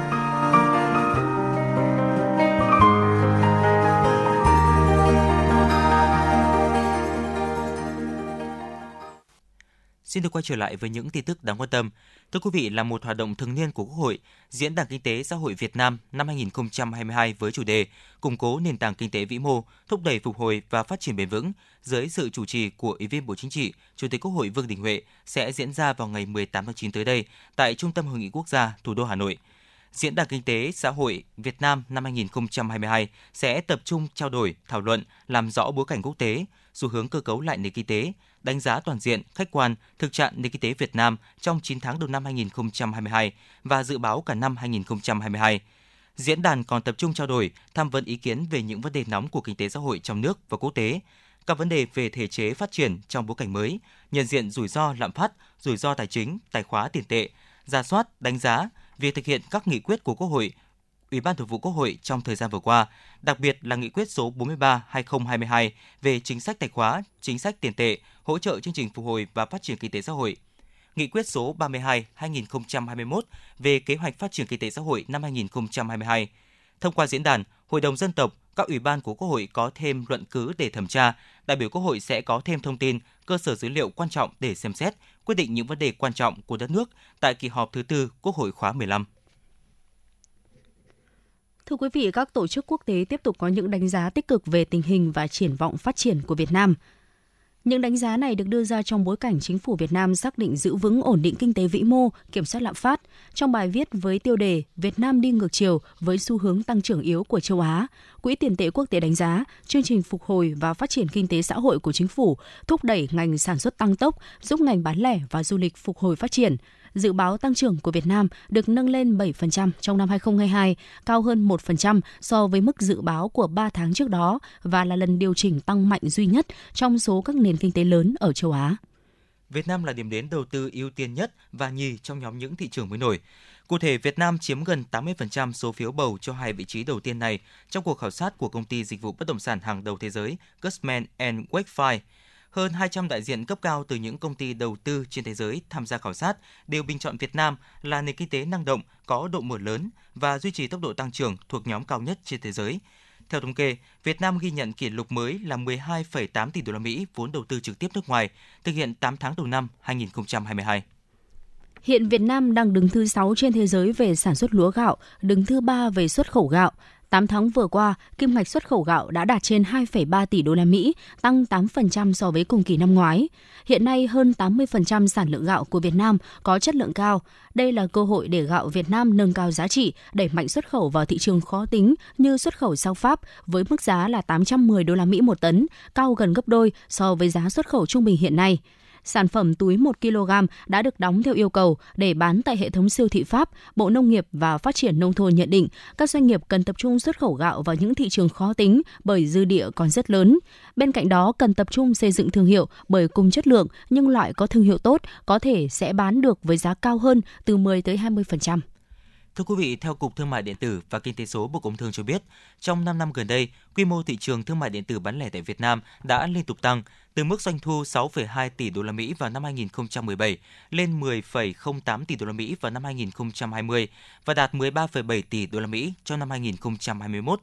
Dự báo trong năm 2022, tổng doanh thu thương mại điện tử B2C tại Việt Nam sẽ đạt 16,4 tỷ đô la Mỹ, tăng trưởng khoảng 20% so với năm ngoái số lượng người tiêu dùng Việt Nam mua sắm trực tuyến cũng tăng qua những năm, từ con số khoảng 33,6 triệu người trong năm 2017 lên mức là 54,6 triệu người vào năm 2021 và dự báo năm nay sẽ đạt từ 57 đến 60 triệu người. Dù vậy, tỷ lệ người tiêu dùng ngại mua sắm trực tuyến do nỗi lo bị lộ thông tin cá nhân khá cao.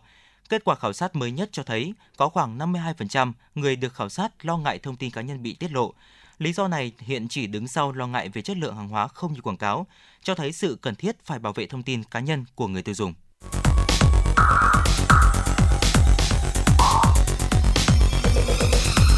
Quý vị và các bạn đang theo dõi kênh FM 96 MHz của đài phát thanh truyền hình Hà Nội. Hãy giữ sóng và tương tác với chúng tôi theo số điện thoại 024 3773 6688. FM 96 đồng hành trên mọi nẻo đường. đường. Thưa quý vị và các bạn, xác định chương trình xây dựng nông thôn mới chỉ có điểm khởi đầu, không có điểm kết thúc. Thời gian vừa qua, Quốc oai tiếp tục yêu cầu các cấp ủy đảng, nhất là người đứng đầu trong cả hệ thống chính trị, từ huyện đến cơ sở, coi đây là nhiệm vụ thường xuyên gắn với việc phát triển kinh tế xã hội, chính trị và an ninh quốc phòng của mỗi địa phương. Thực hiện chương trình số 04 của Thành ủy về đẩy mạnh thực hiện hiệu quả chương trình mục tiêu quốc gia xây dựng nông thôn mới, gắn với cơ cấu lại ngành nông nghiệp và phát triển kinh tế nông thôn, nâng cao đời sống vật chất, tinh thần của nông dân giai đoạn 2021-2025. Quốc oai tập trung chú trọng đầu tư, nâng cấp cải tạo hệ thống hạ tầng giao thông nông thôn, điện và đường liên xã của liên thôn, đường làng. Trang thiết bị dạy học tại các trường đã và đang tiếp tục được ưu tiên đầu tư nâng cấp, góp phần nâng cao chất lượng giáo dục. Trạm y tế các xã, bệnh viện đa khoa huyện được hiện đại hóa hơn. Hệ thống thiết chế văn hóa ở các thôn và xã được tăng cường, nhiều hoạt động văn hóa văn nghệ, thể dục thể thao thường xuyên được tổ chức. Công trình nhà văn hóa ở nhiều xã đã được xây dựng khang trang và sạch đẹp. môi trường có nhiều chuyển biến tích cực. Hiện nay là huyện cũng đang ờ, kế hoạch là một số xã là năm 2022 là đưa vào cái tiêu chí nông thôn mới nâng cao thì đối với um, tạo cái cảnh quan môi trường thì uh, huyện, huyện cũng đã chỉ đạo là em ờ, bên ban là cơ quan ờ, thực hiện cái chúng em cũng đã phối hợp với ờ, hội nông dân thanh niên phụ nữ là vẫn tiếp tục duy trì cái phong trào theo cái kế hoạch 158 đấy ngày chủ nhật xanh sạch đẹp. Bên cạnh đó là ờ, ừ, tiếp, tục vẫn là tiếp tục triển khai trồng các cái đoạn đường hoa và huy động của các xã hội hóa của các cái tổ chức của các cái doanh nghiệp với các cái ừ, đơn vị trên địa bàn đấy là thứ nhất là chỉnh trang lại cơ quan này công sở này trụ sở này làm việc của mình sau đó là ờ, hỗ trợ các cái đoàn thể trên địa bàn xã và duy trì tuyến đường hoa này và trồng các cái cây xanh ừ, trước cửa nhà để tạo cảnh quan Sản xuất nông nghiệp đạt được những kết quả quan trọng, cơ cấu nội bộ của ngành được chuyển dịch theo hướng tích cực. Cùng với sự phát triển của xã hội, cơ sở hạ tầng nông thôn, kinh tế nông thôn trên địa bàn huyện cũng ngày một phát triển hơn. Ngành nông, lâm ngư nghiệp, tiểu thủ công nghiệp, công nghiệp chế biến và phục vụ nông nghiệp, thương nghiệp và dịch vụ đều tăng trưởng. Nhiều ngành nghề mới đã được ra đời, du lịch nông thôn có bước tiến mới, phát triển theo đúng định hướng kinh tế, giảm tỷ trọng nông nghiệp, tăng tỷ trọng thương mại, dịch vụ và công nghiệp. Ông Bạch Văn Nhân, Phó Chủ tịch Ủy ban Nhân dân xã Đông Xuân, huyện Quốc Oai chia sẻ. Mục tiêu và định hướng của xã về cái ờ, nâng cao thu nhập cho người lao động nông nghiệp thì chúng tôi đang cái hướng tới là giảm cái ờ, tỷ lệ lao động nông nghiệp và đưa cái cơ giới hóa máy móc, đấy, vào để áp dụng vào sản xuất. Và cái lực lượng lao động còn lại thì chuyển dịch lao động sang những lĩnh vực khác, lao động là vào các khu công nghiệp, nhà máy dịch vụ. Và hơn nữa là cũng đang để khuyến khích các hộ nông dân góp đất liên kết lại với nhau thành những cái vùng sản xuất. Thì có như vậy thì phải tập trung và tích tụ được ruộng đất thì mới có thể lấy áp dụng khoa học kỹ thuật. Đó, cơ giới hóa được. Cũng như là thâm canh những loại cây trồng. Đó. từ đấy thì mới có thể là nâng cao cái thu nhập cho người nông dân. Nhờ đó, đời sống nông dân từng bước được cải thiện, thu nhập bình quân đầu người tăng. Năm 2021, tỷ lệ hộ nghèo còn dưới 0,2%, thu nhập bình quân đầu người đạt 58 triệu đồng trên một người trên một năm. Giá trị thu nhập bình quân đạt 300 triệu đồng trên một hecta trên một năm. 100% xã đạt chuẩn văn hóa nông thôn mới. Vai trò chủ thể của người dân trong xây dựng nông thôn mới được phát huy. Diện mạo nông thôn mới, hạ tầng kinh tế, xã hội ngày càng đồng bộ theo hướng hiện đại, văn minh. Toàn huyện đã nỗ lực đẩy mạnh xây dựng nông thôn mới nâng cao gắn với đô thị hóa, xây dựng nông thôn mới văn minh, hiện đại, đẩy mạnh giảm nghèo, đảm bảo an sinh xã hội nông thôn, nhất là ở các vùng sâu, vùng xa, vùng đồng bào dân tộc, nâng cao chất lượng giáo dục và đào tạo, chăm sóc sức khỏe cho người dân, nhất là vùng đồng bào dân tộc. Ông Đào Đức Anh, trưởng ban tuyên giáo huyện ủy Quốc Oai cho biết. Chúng tôi xác định hai việc. Việc thứ nhất là xây dựng nông thôn mới nâng cao phải thực chất. Trong đó trên cơ sở quán niệm phương châm đó là dân biết, dân bàn, dân làm, dân kiểm tra, dân giám sát và dân thụ hưởng. Và cái việc này là phong trào là phong trào toàn dân của dân làm. Thế cho nên là từ cái đó thì các cấp ủy chính quyền là thực hiện cái dân chủ trong cái bản bạc rộng rãi công khai trong cái việc này phát huy cái thành tích đã đạt được của nhiệm kỳ trước 2018 thì huyện đã là huyện nông thôn mới rồi thì nhiệm kỳ này chúng tôi xác định là củng cố nâng cao chất lượng các tiêu chí tức là đã là nông thôn mới nông thực sự Để đạt được mục tiêu xây dựng huyện Quốc Oai phát triển toàn diện và bền vững, đáp ứng các tiêu chí nông thôn mới nâng cao gắn với phát triển đô thị, thời gian tới huyện cần tập trung phát huy tiềm năng và lợi thế, tích cực thu hút đầu tư, huy động và sử dụng có hiệu quả các nguồn lực, đầu tư kết cấu hạ tầng kỹ thuật và xã hội đồng bộ, gắn xây dựng nông thôn mới nâng cao với phát triển đô thị, đảm bảo môi trường. Bên cạnh đó, huyện Quốc Oai cũng cần đẩy mạnh phát triển công nghiệp, tiểu thủ công nghiệp, dịch vụ và du lịch, nâng cao chất lượng hiệu quả sản xuất nông nghiệp hàng hóa, có nhiều sản phẩm giá trị và sức cạnh tranh cao. Ngoài ra, huyện phải tập trung bảo tồn, phát huy giá trị văn hóa truyền thống, nâng cao chất lượng giáo dục, đào tạo, y tế, đẩy mạnh ứng dụng khoa học công nghệ hiệu quả và đảm bảo an sinh xã hội, ngày càng cải thiện đời sống vật chất và tinh thần của người dân. Thưa quý vị, Quý vị và các bạn đang nghe chương trình Truyền động Hà Nội chiều được phát sóng trực tiếp trên tần số FM 96 MHz của Đài Phát thanh và Truyền hình Hà Nội.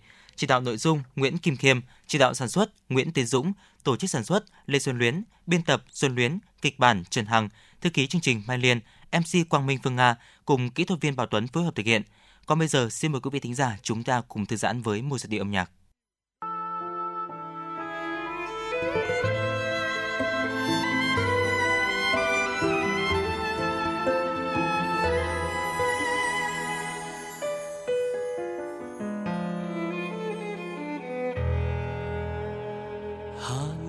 Của tôi, mỗi khi đông về gió xe lạnh. Ngào ngạt nỗi nhớ, năm tháng tan trong vòng tay. Ngần ngừ góc phố, từng cây đèn đứng như đang mơ màng. Hà Nội ơi, hoa sữa rơi hay là hương tóc em?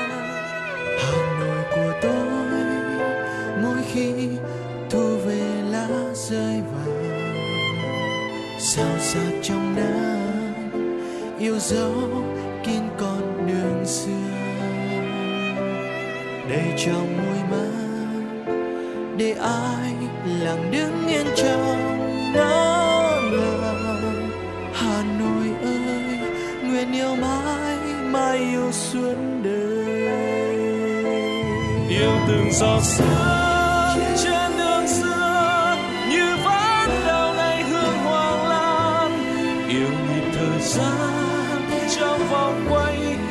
đạp xe đón em mong giật trên mái phố yêu chiều tay chuông chùa vang từng cơn sáng tan theo trong hồn hoàng Hà Nội ơi, mãi trong tôi đẹp như giấc mơ. Hà Nội của tôi, mỗi khi thu về lá rơi vàng. Sao sắc trong nắng yêu dấu kín con đường xưa. Đầy trong môi mắt, để ai lặng đứng yên trong ngỡ ngàng Hà Nội ơi, nguyện yêu mãi mãi yêu xưa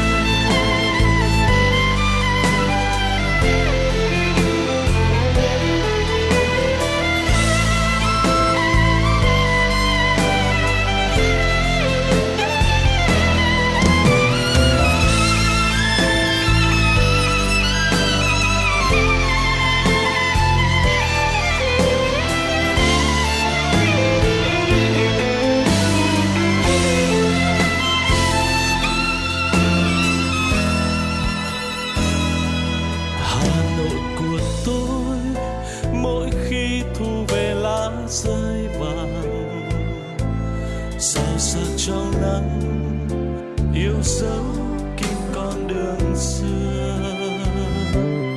Đầy trong môi mắt để ai lặng đứng yên trong ngỡ ngàng.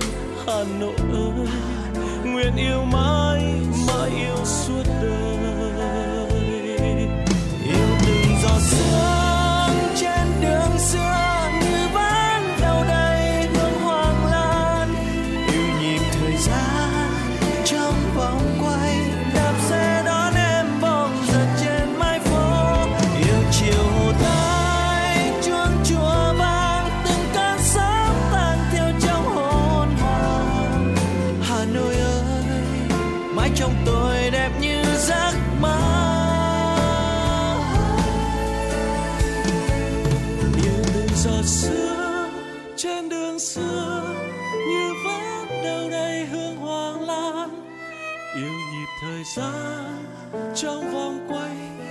Xe đón em bom giật trên mái phố.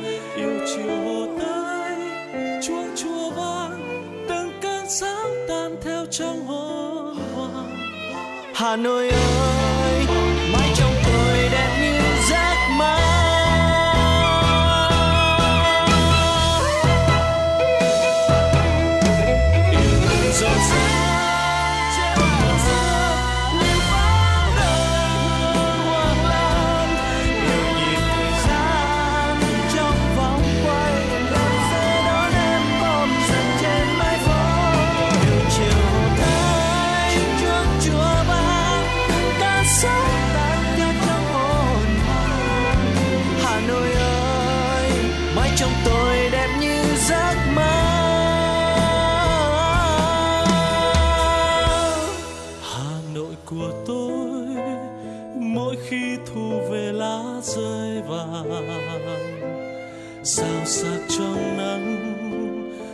dấu kín con đường xưa. Đầy trong đôi mắt, để ai lặng đứng yên trong ngỡ ngàng hà nội ơi, nguyện yêu mãi mãi yêu suốt đời.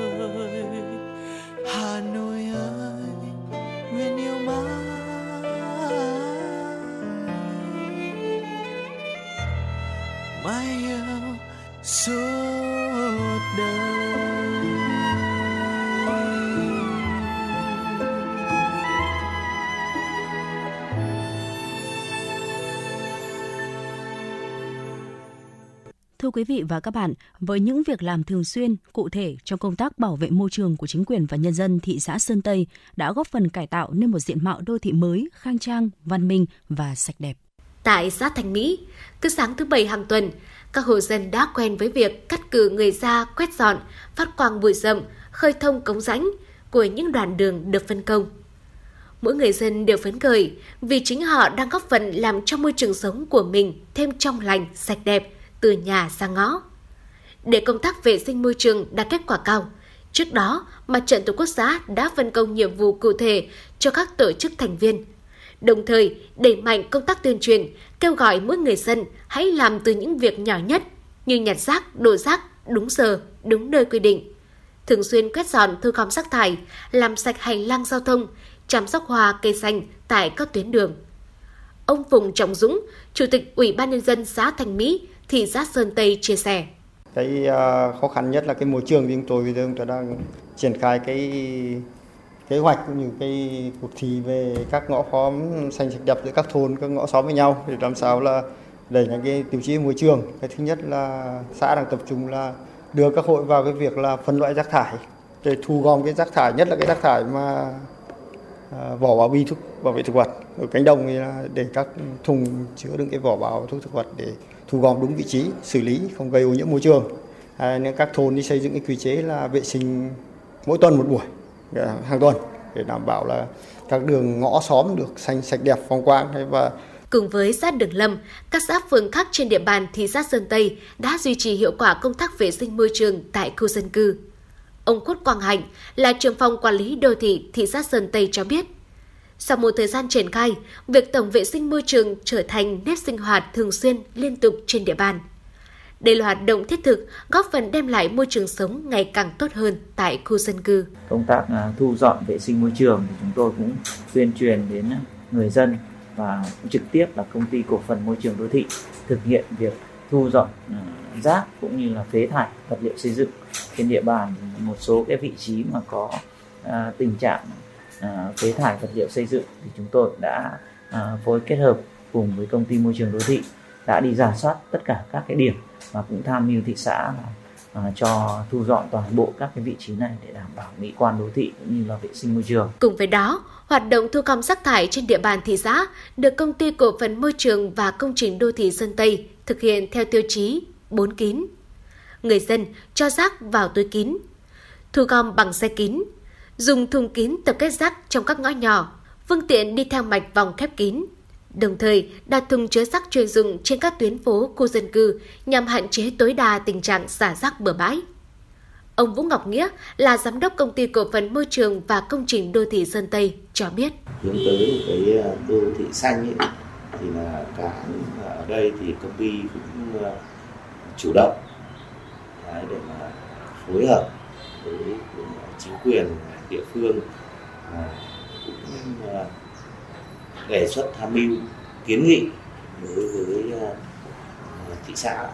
Xã là có một cái văn bản chỉ đạo về cho các phường xã và nhất là cái cái, cái vấn đề mà rác thải là cái vấn đề mà cũng cần phải được kiểm soát. Theo quy hoạch chung xây dựng phát triển thủ đô đến năm 2030, tầm nhìn đến năm 2050, Sơn Tây là một trong năm đô thị vệ tinh của thành phố Hà Nội, với chức năng là đô thị văn hóa lịch sử trên cơ sở bảo tồn di sản văn hóa truyền thống, bảo tồn và phát triển tiểu thủ công nghiệp, phục vụ du lịch nghỉ dưỡng.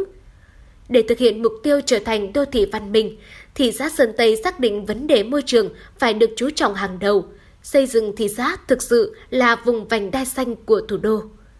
Thời gian tới, thị xã tiếp tục đẩy mạnh công tác tuyên truyền, nâng cao nhận thức cho mọi tầng lớp nhân dân về tầm quan trọng của công tác vệ sinh môi trường.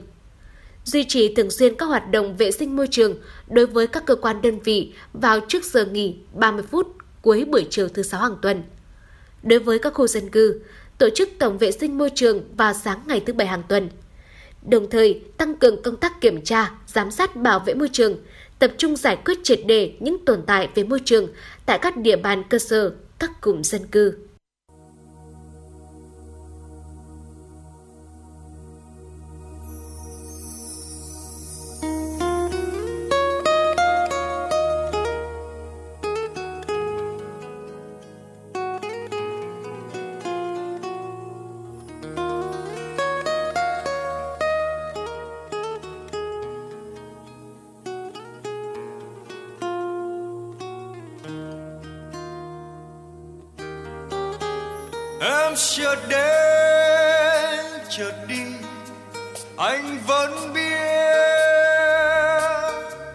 Trời chợt mưa, chợt nắng chẳng vì đâu.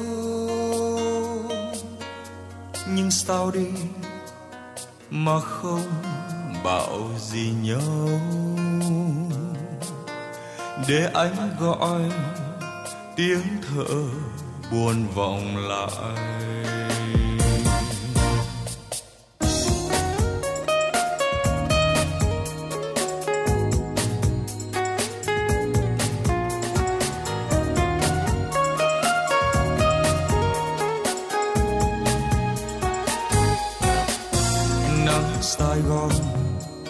Anh đi mà chợt mang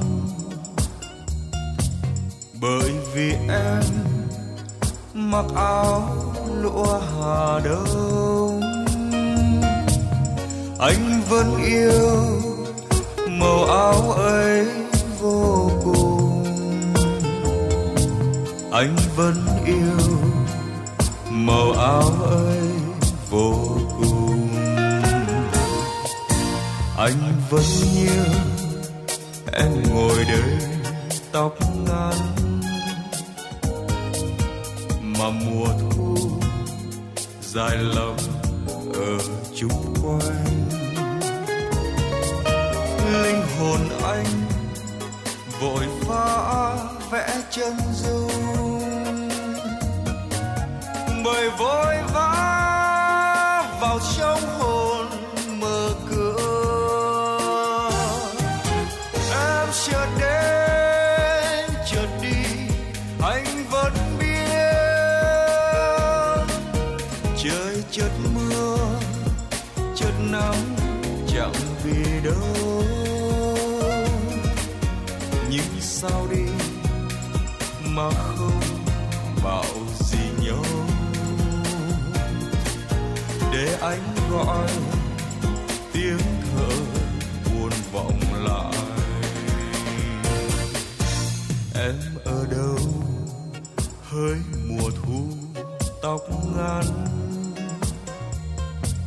giữ hộ anh. Màu áo lụa hà đông. Anh vẫn yêu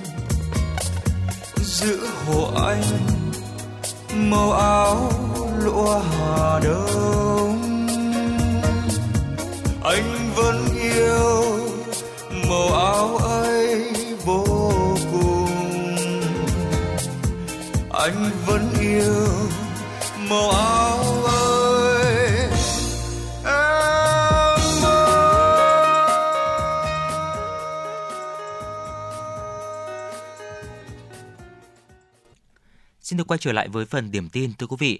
Liên quan tới những vấn đề mà báo chí phản ánh về việc thiếu vaccine sởi và DBT, bạch hầu, ho gà và uốn ván trong chương trình tiêm chủng mở rộng cho trẻ em, tối ngày hôm qua, Viện Vệ sinh Dịch tễ Trung ương, Bộ Y tế cho biết việc thiếu một số vaccine nêu trên do chưa hoàn thiện thủ tục đặt hàng và ký hợp đồng.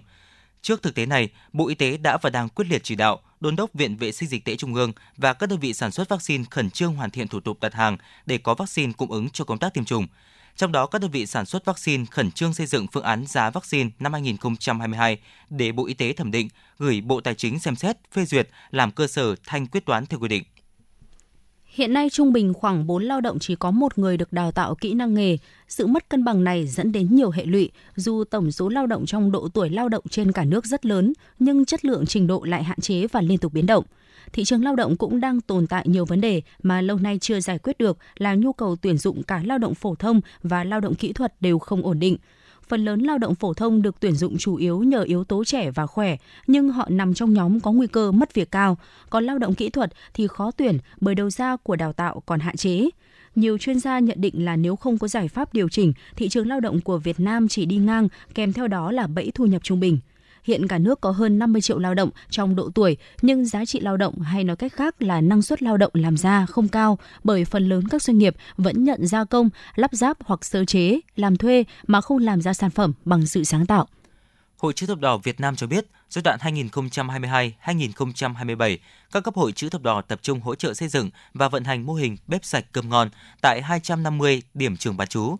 Đây là một trong những nội dung thuộc chương trình dinh dưỡng cho trẻ em nghèo khuyết tật với mục tiêu hỗ trợ dinh dưỡng và cải thiện điều kiện học tập, sinh hoạt cho trẻ em nghèo, khuyết tật ở những khu vực khó khăn của nước ta giúp trẻ em vùng khó khăn có những bữa ăn đủ dinh dưỡng, đảm bảo an toàn vệ sinh thực phẩm. Hội chữ thập đỏ Việt Nam mong muốn các tổ chức cá nhân, nhà hảo tâm chung tay ủng hộ cả về vật chất, tinh thần để các cấp hội triển khai mô hình ý nghĩa. Về phần mình, Hội chữ thập đỏ Việt Nam chủ động phối hợp với các bên có liên quan tiến hành khảo sát, lập danh sách địa chỉ cần xây dựng bếp sạch cơm ngon để nguồn lực hỗ trợ đến đúng với đối tượng cần trợ giúp. Từ ngày hôm nay, Đại học Nội vụ Hà Nội sẽ sắp nhập vào Học viện Hành chính Quốc gia theo Nghị định 63CP vừa được Chính phủ ban hành. Nghị định cũng nêu rõ Đại học Nội vụ Hà Nội tiếp tục thực hiện chức năng, nhiệm vụ, quyền hạn cho đến khi Thủ tướng ban hành quyết định quy định chức năng, nhiệm vụ, quyền hạn và cơ cấu tổ chức của Học viện Hành chính Quốc gia. Được biết, năm 2022, Đại học Nội vụ Hà Nội dự kiến tuyển 2.000 sinh viên cho 22 ngành và chuyên ngành đào tạo ở ba cơ sở Hà Nội, Quảng Nam, Thành phố Hồ Chí Minh. Trong đó, trụ sở chính Hà Nội tuyển 1.680 sinh viên, mỗi cơ sở còn lại tuyển 160. Trường này xét tuyển theo phương thức xét học bạ lớp 12, căn cứ điểm thi tốt nghiệp trung học phổ thông, xét tuyển thẳng như các năm trước, xét kết quả thi đánh giá năng lực của hai đại học quốc gia Hà Nội và Thành phố Hồ Chí Minh, xét tuyển chứng chỉ tiếng Anh quốc tế. Trung tâm Giám sát An toàn Không gian mạng quốc gia phát động chiến dịch toàn dân cùng quét sạch mã độc trên không gian mạng Việt Nam để hưởng ứng ngày chuyển đổi số quốc gia mùng 10 tháng 10. Chiến dịch sẽ được triển khai đồng bộ tại 63 tỉnh thành phố thông qua hệ thống các đơn vị chuyên trách về an toàn thông tin, đơn vị chuyên trách về công nghệ thông tin các bộ, ngành địa phương, các tập đoàn, tổng công ty nhà nước, các ngân hàng, tổ chức tài chính. Tham gia chiến dịch sẽ có những doanh nghiệp cung cấp dịch vụ viễn thông, Internet tại Việt Nam, doanh nghiệp cung cấp dịch vụ lưu trữ web, dịch vụ trung tâm dữ liệu, doanh nghiệp sản xuất phần mềm phòng chống mã độc, doanh nghiệp an toàn thông tin mạng và các doanh nghiệp nền tảng có nhiều người sử dụng. Các cơ quan, tổ chức doanh nghiệp và cộng đồng sẽ cùng chung tay xử lý những nguồn lây nhiễm mã độc. Các phần mềm phòng chống mã độc sẽ được cập nhật cho phép mọi người sử dụng miễn phí trên cổng thông tin không gian mạng quốc gia tại địa chỉ không gian mạng.vn gạch chéo chiến dịch mã độc 2022. Vừa qua phản ánh với tạp chí điện tử Giáo dục Việt Nam, một số phụ huynh cho biết hệ thống Anh ngữ English Now đã nhận tiền của phụ huynh nhưng không tổ chức dạy học theo đúng kế hoạch cho học viên. Trao đổi với phụ huynh tại địa chỉ 14 Láng Hạ, bà Bùi Kim Thủy, Phó trưởng phòng chăm sóc khách hàng của English Now, cho biết trung tâm vẫn sẽ tiếp tục hoạt động. Lý do trung tâm dừng hoạt động trong thời gian vừa rồi là do đang giải quyết các vấn đề liên quan đến mặt bằng, nhân sự và đang tiến hành tái cơ cấu. Về hướng giải quyết các trường hợp phụ huynh khiếu nại, bà Lê Thị Mỹ Nhàn, trưởng phòng hành chính của Trung tâm Tiếng Anh English Now cho hay, có thể chuyển học sinh sang trung tâm tiếng Anh khác trong cùng tập đoàn và cùng mức học phí. Bên cạnh đó cũng hứa hẹn phụ huynh có thể chờ English Now vận hành trở lại ít nhất một tháng sau, mỗi nhất 2 tháng. Riêng đối với những phụ huynh muốn bồi hoàn học phí, bên trung tâm cũng có lộ trình rõ ràng. Thưa quý vị, chi nhánh khai thác khai thác đường sắt Hà Nội, Tổng công ty Đường sắt Việt Nam vừa đề nghị Ủy ban nhân dân các quận Ba Đình, Hoàn Kiếm, Hà Nội và nhiều phường liên quan phối hợp xử lý tình trạng bán hàng, quay phim chụp ảnh trên tuyến đường sắt chạy qua khu vực này. Về vấn đề này, lãnh đạo Ủy ban nhân dân quận Hoàn Kiếm khẳng định 100% các hộ kinh doanh tại đây vi phạm hành lang an toàn giao thông đường sắt. Vì vậy, muộn nhất trong 3 ngày tới, tức là ngày 15 đến ngày 17 tháng 9, quận Hoàn Kiếm sẽ tiến hành thu hồi toàn bộ giấy phép của tất cả các hộ kinh doanh có vị trí ở mặt hành lang an toàn đường sắt. Các hộ kinh doanh này có hộ khẩu tại khu vực chắn năm, Trần Phú, nhưng kinh doanh tại một vị trí khác. Thông tin từ Bệnh viện Gia Liễu Trung ương cho biết, các bác sĩ viện này vừa tiếp nhận điều trị một nữ sinh gặp nhiều biến chứng do tiêm tinh chất giảm béo ở cơ sở tư nhân. Thạc sĩ bác sĩ Nguyễn Hồng Sơn, trưởng khoa phẫu thuật thẩm mỹ, Bệnh viện Gia Liễu Trung ương cho biết, bệnh nhân NTH vào viện trong tình trạng có nhiều ổ áp xe toàn bộ, hai vùng hàm và bắp tay, bắp đùi, đặc biệt vùng đùi tiêm chi chít như kẻ bàn cờ. Để điều trị áp xe, các bác sĩ phải rạch chọc và hút dẫn lưu mủ, bơm rửa vệ sinh đồng thời kết hợp dùng thuốc kháng sinh. Do đến viện muộn, các khối áp xe tại vùng bắp tay và bắp chân đều đã tự vỡ nên để lại các vết sẹo chi chít. Các bác sĩ chỉ có thể chăm sóc để liền sẹo ở ngoài da. Áp xe tại vùng mặt may mắn chưa bị vỡ nên sau khi điều trị sẽ ổn định hơn. Theo các chuyên gia, hai loại hoạt chất tiêm giảm béo đó là phosphatidylcholine và delcicholate hiện đang được ứng dụng nhiều tại các cơ sở thẩm mỹ, các spa trong nước. Tuy nhiên, tại Việt Nam, Bộ Y tế chưa cho phép thực hiện dịch vụ tiêm tan mỡ giảm béo.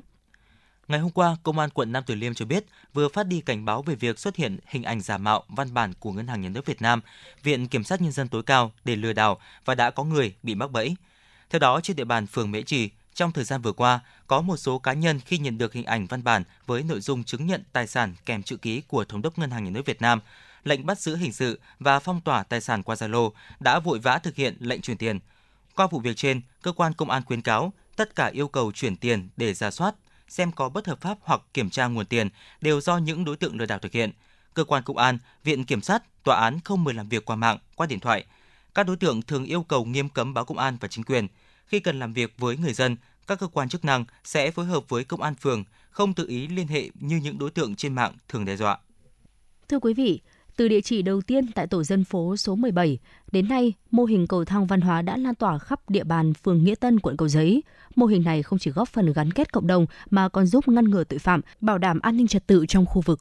Thưa quý vị và các bạn, khu vực chân cầu thang tại các khu tập thể cũ ở Hà Nội, ngoài việc phục vụ cho việc đi lại của người dân nơi đó, thì cũng thường được tận dụng làm nơi buôn bán, tập kết phế liệu hoặc biến thành nơi để xe.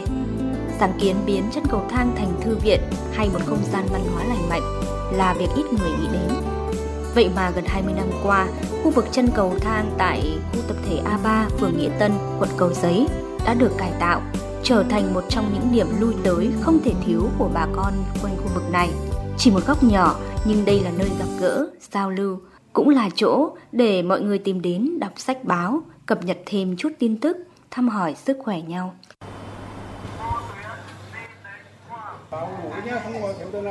Đến khu tập thể A3 tổ 27 phường Nghĩa Tân, quận Cầu Giấy, Hà Nội, cảm nhận đầu tiên của chúng tôi như đang bước vào một thư viện thu nhỏ với đủ các loại sách báo được bày biện ngay ngắn trên bàn.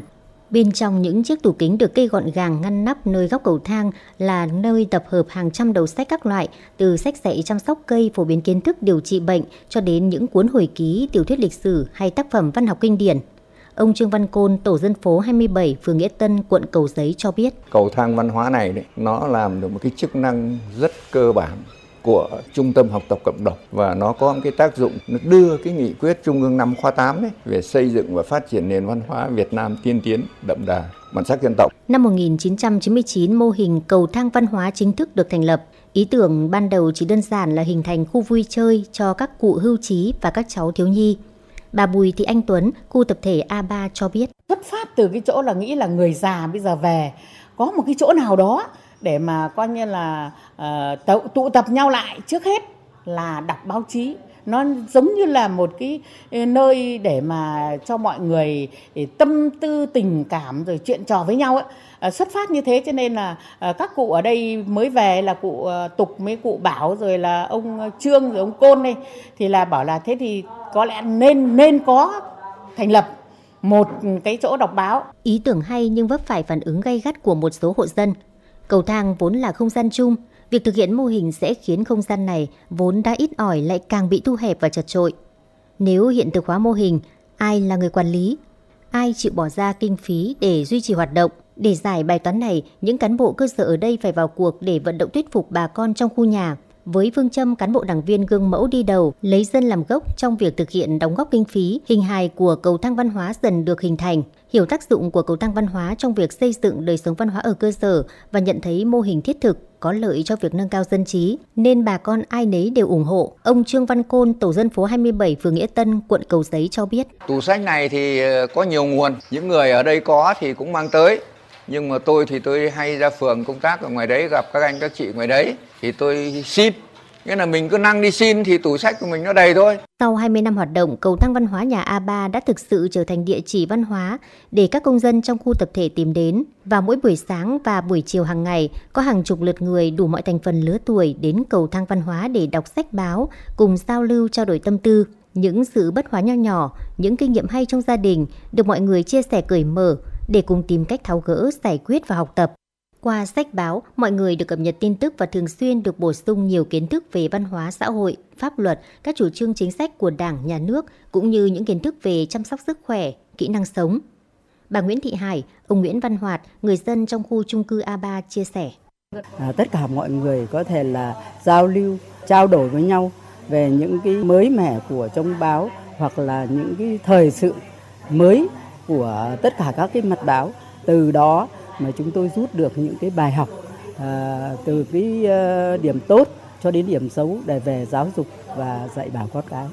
Có cái cầu thang văn hóa này ấy, là một cái rất hữu ích để cho uh, mọi cái thông tin lúc bây giờ nó không có cái phương tiện như bây giờ mọi cái thông tin được ta cập nhật. Thứ hai nữa lại nó là một cái nơi để mình mở mang cái hiểu biết. Thứ ba nữa lại là có một cái để cái giao lưu để cho mọi người, người ta vừa được vừa đọc nhưng vừa là tâm tư tình cảm để duy trì mô hình cầu thang văn hóa thành nền nếp, một bản nội quy được xây dựng khá chặt chẽ và chi tiết. Theo đó, tất cả các hộ gia đình nhà A3 luân phiên cứ một tuần đảm nhiệm việc quét dọn cầu thang sạch sẽ. Hàng ngày có tổ phụ trách mua sách báo. Mọi việc đi lại trên cầu thang phải nhẹ nhàng, không gây tiếng ồn, không tận dụng cầu thang để kinh doanh, tập kết vật liệu, sử dụng cho mục đích cá nhân. Đọc xong sách báo, tạp chí phải gấp lại gọn gàng đưa vào tủ đúng quy định. Ngoài ra tại đây còn đặt một bảng tin để thông báo cho người dân trong tổ những công việc của tổ, của phường và những thông tin cần thiết trong cuộc sống. Bà Bùi Thị Anh Tuấn, ông Đoàn Trương, khu tập thể A3 cho biết. Công việc của tôi thì nó rất đơn giản. Tức là sáng ra thì nếu mà hôm nào không phải thứ bảy mà cầu thang nó còn bẩn thì quét cầu thang. Thế sau đó thì là quét bàn thì là bỏ báo cho để mọi người đọc. Này, hôm nay có báo mới nhá. Có rất nhiều tin hay đấy. Các bạn đọc đi. Ừ, đây. Cho tôi một tờ. Đây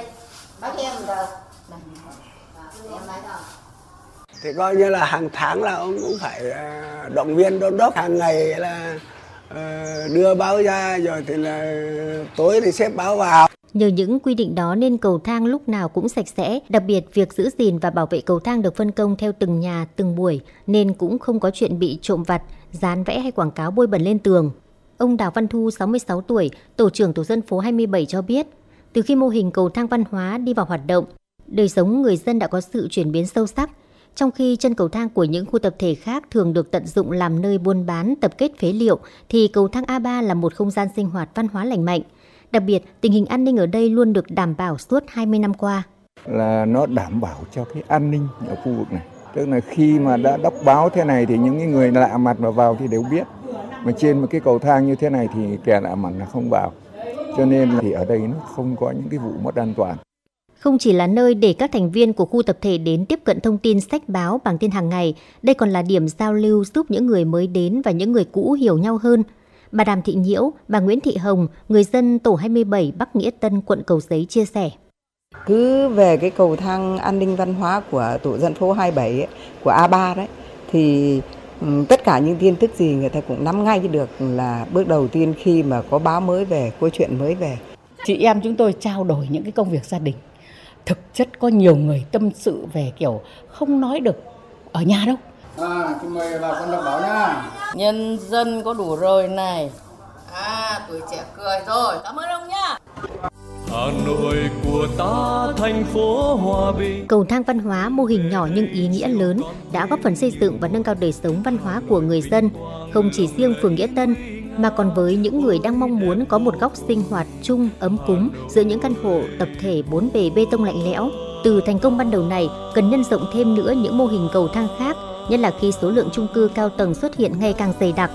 Khi mà người người nhà nhà đều vội vã, thì những chuyện tốt đẹp đang diễn ra hàng ngày ở cầu thang nhà A3 sẽ góp phần gắn kết cộng đồng hơn.